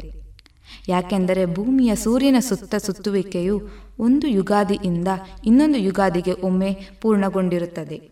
ಭೂಮಿಯ ಉತ್ತರ ಖಗೋಳಾರ್ಥವು ಸೂರ್ಯನ ಅತ್ಯುನ್ನತ ಶಕ್ತಿಯನ್ನು ಪಡೆದುಕೊಳ್ಳುವುದರಿಂದಾಗಿ ಆ ಹೆಚ್ಚಿನ ತಾಪಮಾನವನ್ನು ಮನುಷ್ಯನಿಗೆ ಸ್ವಲ್ಪ ಅನಾನುಕೂಲವಾಗುತ್ತದೆ. ಅದಕ್ಕೆ ಹರಳೆಣ್ಣೆಯನ್ನು ಬಳಕೆ ಮಾಡುತ್ತದೆ ವರ್ಷದ ಶಾಖದ ದಿನವನ್ನು ಕಳೆಯುವುದಕ್ಕೆ ದೇಹವನ್ನು ಸಜ್ಜುಗೊಳಿಸುವ ಒಂದು ಪ್ರಕ್ರಿಯೆ ಇದಾಗಿದ್ದು, ಯುಗಾದಿ ಇದರ ಪ್ರಾರಂಭವಾಗಿದೆ. ಇದಾದ ನಂತರ ಜನರು ಮಾವಿನ ಎಲೆಗಳಿಂದ ಮನೆಯ ಮುಂಭಾಗವನ್ನು ಅಲಂಕರಿಸುತ್ತಾರೆ. ಇದಕ್ಕೂ ಕೂಡ ವೈಜ್ಞಾನಿಕ ಕಾರಣವಿದೆ. ಹೀಗೆ ಮಾವಿನ ಎಲೆಗಳನ್ನು ಮನೆಯ ಮುಂಭಾಗದಲ್ಲಿ ಹಾಕುವುದರಿಂದ ಗಾಳಿ ಮನೆಯೊಳಗೆ ಪ್ರವೇಶಿಸುತ್ತದೆ. ಇದು ತಂಪಾದ ಅನುಭವವನ್ನು ಮನೆಯೊಳಗೆ ನೀಡುತ್ತದೆ. ಜನರು ಹೊಸ ಬಟ್ಟೆಗಳನ್ನು ತೊಡುತ್ತಾರೆ, ಯಾಕೆಂದರೆ ಇದರಿಂದ ಅವರೊಳಗೊಂದು ಹೊಸತನದ ಭಾವನೆ ಹುಟ್ಟುತ್ತದೆ. ಯುಗಾದಿಯಂತಹ ಶುಭ ದಿನವನ್ನು ನಮ್ಮ ಜೀವನವನ್ನು ಬದಲಾಯಿಸುವ ಮತ್ತು ನಮ್ಮ ಜೀವನದ ಹಾದಿ ಸದಾ ಏಳಿಗೆ ಅಭಿವೃದ್ಧಿ ಕೂಡಿರಲಿ. ಜೀವನವು ಒಳ್ಳೆಯದು ಮತ್ತು ಕೆಟ್ಟದ್ದು ಸುಖ ಮತ್ತು ದುಃಖ ಮಿಶ್ರಣವಾಗಿದೆ. ಇವುಗಳೆಲ್ಲವನ್ನು ಒಂದೇ ರೀತಿ ಪರಿಗಣಿಸಿ ನಮ್ಮ ಬದುಕು ರೂಪುಗೊಳಿಸುವ ಹಾದಿಯಲ್ಲಿ ನಡೆಯಲಿ. ಧನ್ಯವಾದಗಳು.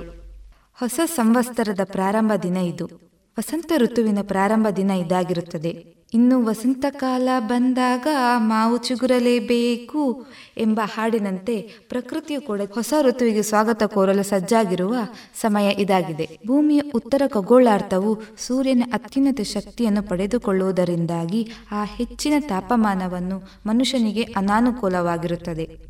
ಅದಕ್ಕೆ ಹರಳೆಣ್ಣೆಯನ್ನು ಬಳಕೆ ಮಾಡಬೇಕಾಗುತ್ತದೆ. ಯುಗಾದಿಯು ಇದರ ಪ್ರಾರಂಭವಾಗಿದೆ. ಇಷ್ಟು ಹೊತ್ತು ನಮ್ಮಿ ಕಾರ್ಯಕ್ರಮವನ್ನು ಆಲಿಸಿದಂತಹ ರೇಡಿಯೋ ಪಾಂಚಜನ್ಯ ಸಮುದಾಯ ಬಾನುಲಿ ಕೇಂದ್ರದ ಎಲ್ಲ ಕೇಳುಗರಿಗೂ ಧನ್ಯವಾದಗಳು. ಮತ್ತೊಮ್ಮೆ ಎಲ್ಲರಿಗೂ ಯುಗಾದಿ ಹಬ್ಬದ ಹಾರ್ದಿಕ ಶುಭಾಶಯಗಳು. ಇದುವರೆಗೆ ವಿವೇಕಾನಂದ ಸ್ನಾತಕೋತ್ತರ ವಾಣಿಜ್ಯ ವಿಭಾಗದ ವಿದ್ಯಾರ್ಥಿಗಳಿಂದ ಚಾಂದ್ರಮಾನ ಯುಗಾದಿ ಅಂಗವಾಗಿ ವಿಶೇಷ ಕಾರ್ಯಕ್ರಮ, ನವಯುಗ ಸಂಭ್ರಮ ಈ ಕಾರ್ಯಕ್ರಮವನ್ನ ಕೇಳಿದಿರಿ. ಈ ಕಾರ್ಯಕ್ರಮದ ಸಂಯೋಜನೆ ಡಾಕ್ಟರ್ ವಿಜಯ ಸರಸ್ವತಿ. ಶುಚಿರುಚಿ ಉಪ್ಪುನ ದಾರದೆಣ್ಣೆ ಬಾರಿ ಬಾರಿ ಕಮ್ಮನೆ ತರೇಕು ಬಾಡ್ಲೆ ಆವೋ ಡಾಂಡ ಕುಜಲ್ ರೇಷ್ಮೆ ದಂಚನೆ. ಆರೋಗ್ಯ ಗೋ ಗೋ ಗುರು ಅಡುಗೆ ಗ್ಲಾ ಗೋ ಗುರು ಗೋ ಗೋ ಗುರು ಗೋ ಗೋ ಗುರು ಗೋ ಗೋ ಗುರು. Coco Guru pure coconut oil. ಗುಣಮಟ್ಟದಲ್ಲಿ ಶ್ರೇಷ್ಠತೆ ಹಣದಲ್ಲಿ ಗರಿಷ್ಠ ಉಳಿತಾಯ. Sneha silk and readymade Golwaru, Puttur. ಮದುವೆ ಚವಳಿ ಮತ್ತು ಫ್ಯಾಮಿಲಿ ಶೋರೂಮ್. ಎಲ್ಲಾ ಬ್ರಾಂಡೆಡ್ ಡ್ರೆಸ್ಗಳು ಅತ್ಯಂತ ಸ್ಪರ್ಧಾತ್ಮಕ ಮತ್ತು ಮಿತ ದರದಲ್ಲಿ ಲಭ್ಯ. Sneha silk and readymade Shivaguru complex, Anjaneya ಮಂತ್ರಾಲಯದ ಬಳಿ ಗೋಲ್ವಾರು, ಪುತ್ತೂರು.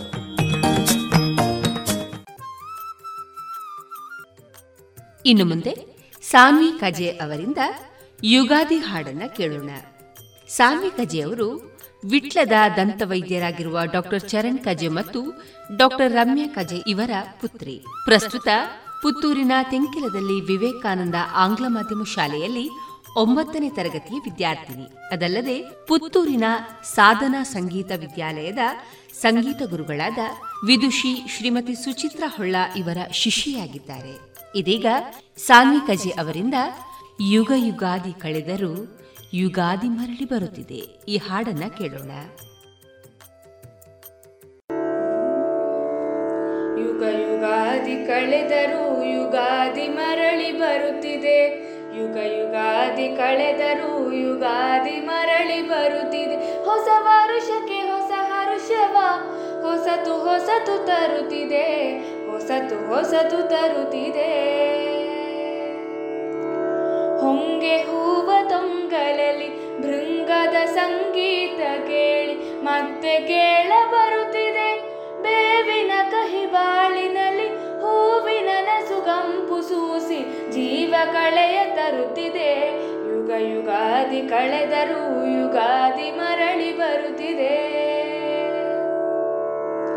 ವರುಷಕ್ಕೊಂದು ಹೊಸತು ಜನ್ಮ, ಹರುಷಕ್ಕೊಂದು ಹೊಸತು ನೆಲೆ ಅಖಿಲ ಜೀವ ಜಾತಕಿ ಒಂದೇ ಒಂದು ಜನ್ಮದಲ್ಲಿ, ಒಂದೇ ಬಾಲ್ಯ, ಒಂದೇ ಹರೆಯ ನಮಗದಷ್ಟೇ ಏತಕೋ ಯುಗ ಯುಗಾದಿ ಕಳೆದರೂ ಯುಗಾದಿ ಮರಳಿ ಬರುತ್ತಿದೆ. ಯುಗ ಯುಗಗಳು ಕಳೆದರೂ ಯುಗಾದಿ ಮರಳಿ ಬರುತ್ತಿದೆ. ಹೊಸ ವರುಷಕ್ಕೆ ಹೊಸ ಹರುಷವ, ಹೊಸತು ಹೊಸತು ತರುತ್ತಿದೆ, ಹೊಸತು ಹೊಸತು ತರುತ್ತಿದೆ. ಇದುವರೆಗೆ ಕುಮಾರಿ ಸಾನ್ವಿ ಕಜೆ ಅವರಿಂದ ಯುಗಾದಿ ಹಾಡನ್ನ ಕೇಳಿದಿರಿ.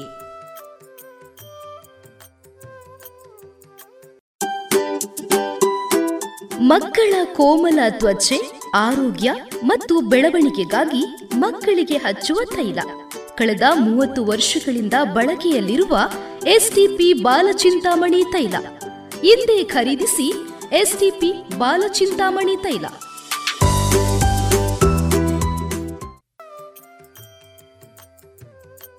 ಇನ್ನು ಮುಂದೆ ಕೇಳಿ.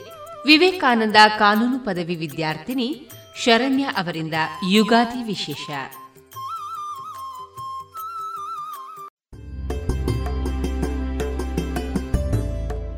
ಎಲ್ಲರಿಗೂ ನಮಸ್ಕಾರ. ಯುಗ ಯುಗಾದಿ ಕಳೆದರೂ ಯುಗಾದಿ ಮರಳಿ ಬರುತ್ತಿದೆ. ಹೊಸ ವರುಷಕ್ಕೆ ಹೊಸ ಹರುಷವ ಹೊಸತು ಹೊಸತು ತರುತ್ತಿದೆ. ಮೊದಲಾಗಿ ಎಲ್ಲರಿಗೂ ಯುಗಾದಿ ಹಬ್ಬದ ಹಾರ್ದಿಕ ಶುಭಾಶಯಗಳು. ನಾನು ಶರಣ್ಯ ರಾವ್ ವಿವೇಕಾನಂದ ಕಾನೂನು ಮಹಾವಿದ್ಯಾಲಯದ ಪ್ರಥಮ ವರ್ಷದ ಎಲ್ ಎಲ್ ಬಿ ವಿದ್ಯಾರ್ಥಿನಿ. ಎಲ್ಲರೂ ಜನವರಿ ಒಂದರಂದು ಹೊಸ ವರ್ಷ ಎಂದು ಆಚರಿಸ್ತಾರೆ. ಆದರೆ ನಾವು ಹಿಂದೂಗಳು ಅನಾದಿ ಕಾಲದಿಂದಲೂ ಯುಗಾದಿಯನ್ನೇ ಹೊಸ ವರ್ಷವೆಂದು ಆಚರಿಸಿಕೊಂಡು ಬಂದಿದ್ದೇವೆ. ಹೇಗೆ ಪಕ್ಷಿಗಳಲ್ಲಿ ನವಿಲು, ಪ್ರಾಣಿಗಳಲ್ಲಿ ಮಾನವ, ಋತುಗಳಲ್ಲಿ ವಸಂತ ಋತು ಶ್ರೇಷ್ಠವೋ ಹಾಗೆಯೇ ಹಬ್ಬಗಳಲ್ಲಿ ಯುಗಾದಿ ಹಬ್ಬ ಶ್ರೇಷ್ಠ. ಚೈತ್ರ ಮಾಸದ ಶುಕ್ಲ ಪಕ್ಷದ ಪಾಡ್ಯದಂದು ಬರುವ ಯುಗಾದಿ ಹಬ್ಬವನ್ನು ದೇಶದಲ್ಲಿ ಬೇರೆ ಬೇರೆ ಹೆಸರುಗಳಿಂದ ಆಚರಿಸುತ್ತಾರೆ. ಯುಗಾದಿ ಎಂಬ ಪದವು ಸಂಸ್ಕೃತದ ಯುಗ ಹಾಗೂ ಆದಿ ಎಂಬ ಪದಗಳಿಂದ ಬಂದಿದೆ.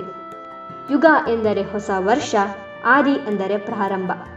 ಪುರಾಣಗಳ ಪ್ರಕಾರ ಈ ದಿನದಂದು ಬ್ರಹ್ಮನು ತನ್ನ ಸೃಷ್ಟಿ ಕಾರ್ಯವನ್ನು ಪ್ರಾರಂಭಿಸಿದ ಎಂಬ ನಂಬಿಕೆ ಇದೆ ಅದಕ್ಕೆ ಅನುಕೂಲವಾಗುವಂತೆ ವಾರ ತಿಥಿ, ನಕ್ಷತ್ರ, ಮಾಸ ಋತುಗಳನ್ನು ಮಾಡಿದ ಎಂದು ಹೇಳ್ತಾರೆ. ಇನ್ನು ಯುಗಾದಿಯ ಮಹತ್ವವೇನೆಂದರೆ ಉತ್ತರ ಗೋಳಾರ್ಧವು ಇಪ್ಪತ್ತೊಂದು ದಿನಗಳವರೆಗೆ ಗರಿಷ್ಠ ಸೂರ್ಯನ ಕಿರಣಗಳನ್ನು ಪಡೆಯುವ ರೀತಿಯಲ್ಲಿ ಭೂಮಿಯು ಈ ದಿನದಿಂದ ಚಲಿಸುತ್ತದೆ. ಭೂಮಿಯು ವಸಂತ ಋತುವಿನ ಆರಂಭವನ್ನು ಸೂಚಿಸುತ್ತದೆ ಎಂದು ಹೇಳುತ್ತಾರೆ. ಈ ಋತುವಿನಲ್ಲಿ ಪ್ರಕೃತಿಯು ಹಸಿರಿನಿಂದ ಕಂಗೊಳಿಸುತ್ತಾಳೆ ಮತ್ತು ತಾಜಾ ಗಾಳಿಯ ಋತುಮಾನ ಎಂದು ಹೇಳ್ತಾರೆ. ಈ ಸಮಯದಲ್ಲಿ ಮರಗಳೆಲ್ಲ ಚಿಗುರಿ, ಮೊಗ್ಗು, ಹೂವು, ಹಣ್ಣುಗಳನ್ನು ಬಿಡಲು ಪ್ರಾರಂಭಿಸುತ್ತದೆ. ಈ ಇಪ್ಪತ್ತೊಂದು ದಿನಗಳ ಪರಿವರ್ತನೆಯು ಭೂಮಿಗೆ ಚೈತನ್ಯ ನೀಡುತ್ತದೆ ಮತ್ತು ಮುಂಬರುವ ವರ್ಷಕ್ಕೆ ಅದನ್ನು ಮತ್ತೆ ಸಿದ್ಧಪಡಿಸುತ್ತದೆ. ಇನ್ನು ಯುಗಾದಿನ ಎರಡು ಬಗೆಯಲ್ಲಿ ಆಚರಿಸುವ ಪದ್ಧತಿ ಇದೆ. ಆ ಎರಡು ಯಾವುದೆಂದರೆ ಚಾಂದ್ರಮಾನ ಮತ್ತು ಸೌರಮಾನ. ಚಂದ್ರನ ಚಲನೆಯನ್ನು ಗುರುತಿಸಿ ಮಾಡುವ ಪದ್ಧತಿಗೆ ಚಾಂದ್ರಮಾನ ಯುಗಾದಿ ಎನ್ನುತ್ತಾರೆ. ಹಾಗೂ ಸೂರ್ಯನು ಮೇಷರಾಶಿಗೆ ಬಂದಾಗ ಸೌರಮಾನ ಯುಗಾದಿಯನ್ನು ಆಚರಿಸುತ್ತಾರೆ. ಎರಡು ಸಂಕ್ರಾಂತಿಗಳ ನಡುವೆ ಬರುವಂಥ ಕಾಲಕ್ಕೆ ಅದನ್ನು ಸೌರಮಾಸ ಎನ್ನುತ್ತಾರೆ. ಮೇಷ ಸಂಕ್ರಾಂತಿ ಮತ್ತು ವೃಷಭ ಸಂಕ್ರಾಂತಿಯ ನಡುವೆ ಬರುವುದು ಮೇಷಮಾಸ. ಈ ಮೇಷಮಾಸದ ಮೊದಲ ದಿನವೇ ಅದು ಸೌರಯುಗಾದಿ. ಇನ್ನು ಎರಡು ಅಮಾವಾಸ್ಯೆಗಳ ನಡುವೆ ಬರುವುದೇ ಚಾಂದ್ರಮಾಸ. ಚೈತ್ರ ಮಾಸದ ಪ್ರಥಮ ತಿಥಿಯಂದು ಆಚರಿಸುವುದೇ ಚಾಂದ್ರಯುಗಾದಿ.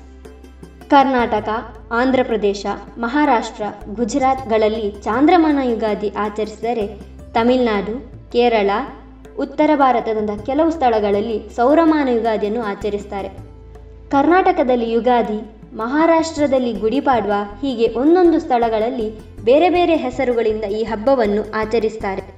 ಇನ್ನು ನಮ್ಮ ಕರಾವಳಿಯ ಸೌರಮಾನ ಯುಗಾದಿಯ ವಿಶೇಷತೆಯೇ ಕಣಿ ಇಡುವುದು ತಟ್ಟೆಯಲ್ಲಿ ಅಕ್ಕಿ ಹಾಕಿ ಅದರ ಮೇಲೆ ತೆಂಗಿನಕಾಯಿ, ಸೌತೆಕಾಯಿ, ರವಿಕೆ, ಚಿನ್ನ, ಹಣ್ಣು, ಹೂವು ಇಟ್ಟು ಅದರ ಮೇಲೆ ಕನ್ನಡಿಯನ್ನು ಇಡುತ್ತಾರೆ ಇದೆಲ್ಲವನ್ನು ಯುಗಾದಿಯ ಹಿಂದಿನ ದಿವಸ ರಾತ್ರಿ ಮಲಗುವ ಮುಂಚೆ ಮಾಡುವ ಕೆಲಸ. ಯುಗಾದಿಯಂದು ಬೆಳಿಗ್ಗೆ ಬೇಗ ಎದ್ದು ಈ ಕನ್ನಡಿಯಲ್ಲಿ ಮುಖ ನೋಡಿ, ಎಣ್ಣೆ ಸ್ನಾನಾದಿಗಳನ್ನು ಮಾಡಿ ದೇವರಿಗೆ ಪೂಜೆ ಮಾಡುವುದು. ನಂತರ ಪಂಚಾಂಗ ಪಠಣ ಮತ್ತು ಶ್ರವಣ ಮಾಡುವುದು ವಿಶೇಷ. ಇದರಿಂದ ಫಲಪ್ರಾಪ್ತಿಯಾಗುತ್ತದೆ ಎಂದು ಶಾಸ್ತ್ರಗಳಲ್ಲಿ ಉಲ್ಲೇಖಿಸಲಾಗಿದೆ. ಯುಗಾದಿ ಅಂದರೆ ಮೊದಲು ನೆನಪಾಗುವುದು ಬೇವು ಬೆಲ್ಲ. ಇದು ಜೀವನದ ಏಳು ಬೀಳುಗಳನ್ನು ಸೂಚಿಸುತ್ತದೆ. ಬೇವು ಅಂದರೆ ಕಹಿ. ಇದು ಕಷ್ಟ, ನೋವು, ದುಃಖದ ಸಂಕೇತವಾದರೆ ಬೆಲ್ಲ, ಸಿಹಿ. ಇದು ಸುಖ, ಸಂತೋಷದ ಸಂಕೇತವಾಗಿದೆ. ಇದರ ಜೊತೆಗೆ ಬೇವು ಬೆಲ್ಲಕ್ಕೆ ವಿಶೇಷವಾದ ಔಷಧಿ ಗುಣಗಳು ಕೂಡ ಇದೆ. ಬೇವು ಬೆಲ್ಲವನ್ನು ಸೇವಿಸುವಾಗ ಒಂದು ಶ್ಲೋಕವನ್ನು ಹೇಳಬೇಕು. ಅದು ಶತಾಯುರ್ ವಜ್ರದೇಹಾಯ ಸರ್ವಾರಿಷ್ಟ ವಿನಾಶಾಯ ನಿಂಬಕಂ ದಳಭಕ್ಷಣಂ. ಅಂದರೆ ನನ್ನ ದೇಹವು ವಜ್ರದಂತೆ ಸದೃಢವಾಗಿ, ಶಕ್ತಿಶಾಲಿಯಾಗಿ, ಸಕಲ ಕಷ್ಟವು ನಾಶವಾಗಲಿ ಎಂಬುದಾಗಿ ಹೇಳುತ್ತಾ ಬೇವು ಬೆಲ್ಲವನ್ನು ಸ್ವೀಕರಿಸಬೇಕು. ಹಾಗೆ ಯುಗಾದಿಯಂದು ಇದೆಲ್ಲ ಆದ ನಂತರ ಹಿರಿಯರಿಂದ ಆಶೀರ್ವಾದವನ್ನು ಪಡೆದು ಹೊಸ ಬಟ್ಟೆಯನ್ನು ಹಾಕಿಕೊಂಡು ದೇವಸ್ಥಾನಕ್ಕೆ ಹೋಗುವ ಪದ್ಧತಿಯೂ ಇದೆ. ಹೀಗೆ ಹೇಗೆ ನಾವು ಬೇವು ಬೆಲ್ಲ ಎರಡನ್ನೂ ಸಮಾನವಾಗಿ ಸ್ವೀಕರಿಸುತ್ತೇವೋ ಹಾಗೆ ಎಲ್ಲರ ಜೀವನದಲ್ಲಿ ಸುಖ ದುಃಖವನ್ನು ಸಮಾನವಾಗಿ ಸ್ವೀಕರಿಸಿ ಎಂದು ಹೇಳುತ್ತಾ ಈ ಯುಗಾದಿಯು ತಮ್ಮೆಲ್ಲರ ಬದುಕಿಗೆ ಹೊಸ ಹರುಷ, ನವೋಲ್ಲಾಸವನ್ನು ನೀಡಲಿ ಎಂದು ದೇವರಲ್ಲಿ ಪ್ರಾರ್, ಕೇಳು, ಕೇಳುತ್ತಾ ನನ್ನ ಮಾತುಗಳನ್ನು ಮುಗಿಸುತ್ತೇನೆ. ಧನ್ಯವಾದಗಳು.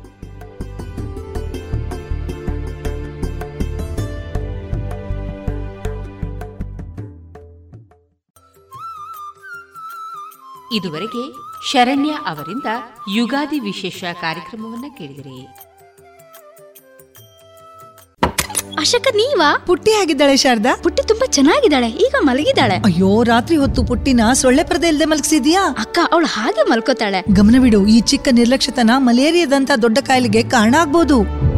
ಈ ಎಚ್ಚರಿಕೆ ನಿಮಗಾಗಿಯೂ ಇದೆ. ಬೇಸಿಗೆಯಲ್ಲಿ ಮಳೆಗಾಲದಲ್ಲಿ ಮನೆ ಅಕ್ಕಪಕ್ಕದಲ್ಲಿ ನೀರು ನಿಲ್ಲಲು ಬಿಡದಿರಿ. ಮಲಗುವಾಗ ಯಾವಾಗಲೂ ಸೊಳ್ಳೆ ಪರದೆಯನ್ನು ಬಳಸಿ. ಮನೆಯಲ್ಲಿ ಸೊಳ್ಳೆ ಸಾಯುವ ಔಷಧಿಯನ್ನು ಸಿಂಪಡಿಸಿ. ನೀವು ಜೊತೆಯಾದಾಗ ಮಲೇರಿಯಾವನ್ನ ಓಡಿಸಬಹುದು. ಆರೋಗ್ಯ ಮತ್ತು ಕುಟುಂಬ ಕಲ್ಯಾಣ ಖಾತೆ ಭಾರತ ಸರ್ಕಾರದ ವತಿಯಿಂದ ಜನಹಿತಕ್ಕಾಗಿ ಜಾರಿ. ಇದೀಗ ವೈದ್ಯ ದೇವೋಭವ ಕಾರ್ಯಕ್ರಮದಲ್ಲಿ ಬೊಜ್ಜುತನ. ಮತ್ತು ರೋಬೋಟಿಕ್ ಸರ್ಜರಿ. ಈ ಕುರಿತು ಡಾಕ್ಟರ್ ಅಶ್ವಿನ್ ಆಳ್ವಾ ಅವರೊಂದಿಗಿನ ಮುಂದುವರಿದ ಸಂದರ್ಶನದ ಭಾಗವನ್ನ ಕೇಳೋಣ. ಸಂದರ್ಶನ ಡಾಕ್ಟರ್ ವಿಜಯ ಸರಸ್ವತಿ. ಡಾಕ್ಟರ್ ಈ ಒಬ್ಬ ವ್ಯಕ್ತಿ ತನ್ನ ಶಸ್ತ್ರಚಿಕಿತ್ಸೆಗೆ ಒಳಪಟ್ಟ ಮೇಲೆ ಪರಿಪೂರ್ಣನಾಗಿ ಗುಣಮುಖನಾಗಿ ತನ್ನ ದೈನಂದಿನ ಜೀವನವನ್ನ ಚಟುವಟಿಕೆಗಳನ್ನ ಮೊದಲಿನ ಹಾಗೆ ನಡೆಸಲಿಕ್ಕೆ ಎಷ್ಟು ಅವಧಿ ಬೇಕಾಗ್ತದೆ ಡಾಕ್ಟ್ರೆ? ಇದು ತುಂಬಾ ಇಂಪಾರ್ಟೆಂಟ್ ಪ್ರಶ್ನೆ. ಸೊ ಶಸ್ತ್ರಚಿಕಿತ್ಸೆ ಆಗಿ ಅವರು ಒಂದು ಮೂರು ವಾರ ಮೂರರಿಂದ ನಾಲ್ಕು ವಾರ ಅವರು ಓನ್ಲಿ ಲಿಕ್ವಿಡ್ ಡಯಟ್ನಲ್ಲಿ ಇರ್ತಾರೆ. ಈ ಶಸ್ತ್ರಚಿಕಿತ್ಸೆಯಲ್ಲಿ ಏನಂದ್ರೆ ಒಂದೇ ಸಲ ಅವರು ನಾರ್ಮಲ್ ಊಟ ತಗೊಳ್ಳೋಂಥ ಪರಿಸ್ಥಿತಿಗೆ ಬರುವುದಿಲ್ಲ. ಸರಿ. ಯಾಕಂದ್ರೆ ಅದು ಬಾಡಿಯ ಮೆಕ್ಯಾನಿಸಮ್ ಆಗಿರುತ್ತೆ ಅದರಿಂದ ರಿಕವರ್ ಆಗ್ಲಿಕ್ಕೆ ಅಷ್ಟು ಟೈಮ್ ಬೇಕು. ಹೊಟ್ಟೆ ಚಿಕ್ಕದಾಗಿದೆ. ಅಲ್ಲಿ ಜಾಗ ಇಲ್ಲ. ಸೊ ಅದೆಲ್ಲ ಫ್ಯಾಕ್ಟರ್ ಇಂದಾಗಿ ಫಸ್ಟ್ ನಾಲ್ಕು ವಾರ ಅವರು ಲಿಕ್ವಿಡ್ ಮಾತ್ರ ಇರ್ತಾರೆ. ಬರೀ ಜ್ಯೂಸ್ ಇಂಥದ್ದೆಲ್ಲ. ಅದರ ನಂತರ ಅವರಿಗೆ ಸೆಮಿ ಸಾಲಿಡ್ ಅಂದ್ರೆ ಪೇಸ್ಟ್ ತರ ಫುಡ್ ಅನ್ನು ಕೊಡ್ತೇವೆ. ಅದರ ನನ್ ಅದೊಂದು ಮೂರು ವಾರ.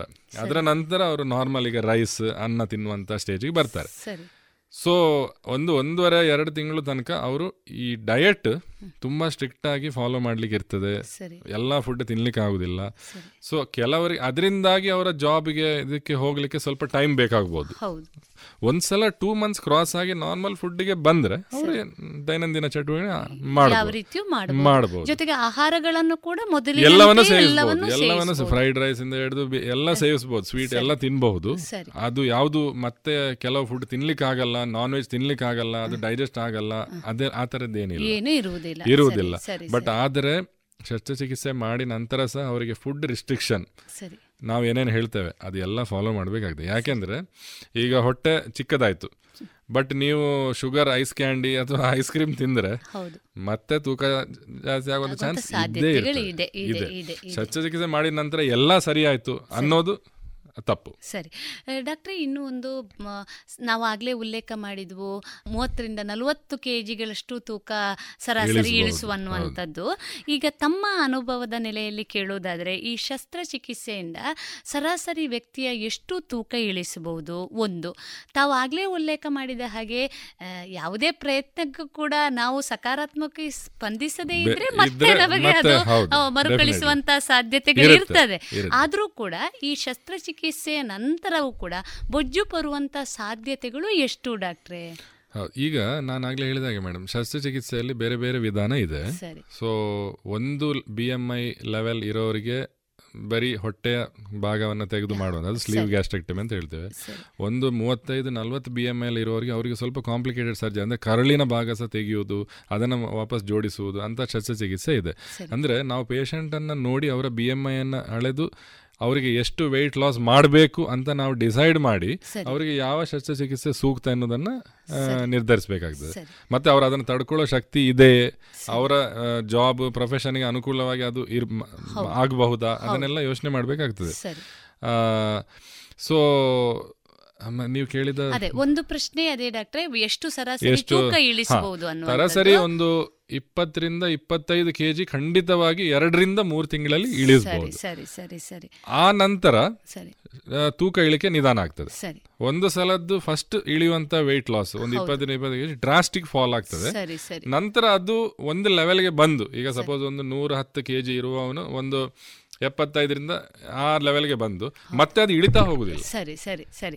ಅದೇ ರೀತಿಯಲ್ಲಿ ಅದು ಇಳಿಯಕ್ಕೆ ಸಾಧ್ಯನೂ ಇಲ್ಲ. ಹಾಗೆ ಆಗುದಿಲ್ಲ. ಯಾಕಂದ್ರೆ ನಮ್ಮ ದೇಹದಲ್ಲಿ ಎಲ್ಲರ ದೇಹದಲ್ಲಿ ಒಂದು ಸೆಟ್ ಪಾಯಿಂಟ್ ಅಂತ ಇರ್ತದೆ. ಅಂದ್ರೆ ಒಂದು ಪರ್ಟಿಕ್ಯುಲರ್ ವೆಯ್ಟ್ನ ಕೆಳಗೆ ಅದು ಇಳಿಯುವುದಿಲ್ಲ. ಅಂದ್ರೆ ಬಾಡಿ ಅದನ್ನ ಮೇಂಟೈನ್ ಮಾಡ್ತದೆ. ಸೊ ಅವರು ಇಳಿತಾ ಹೋಗ್ತಾರಂತ ಅರ್ಥ ಅಲ್ಲ.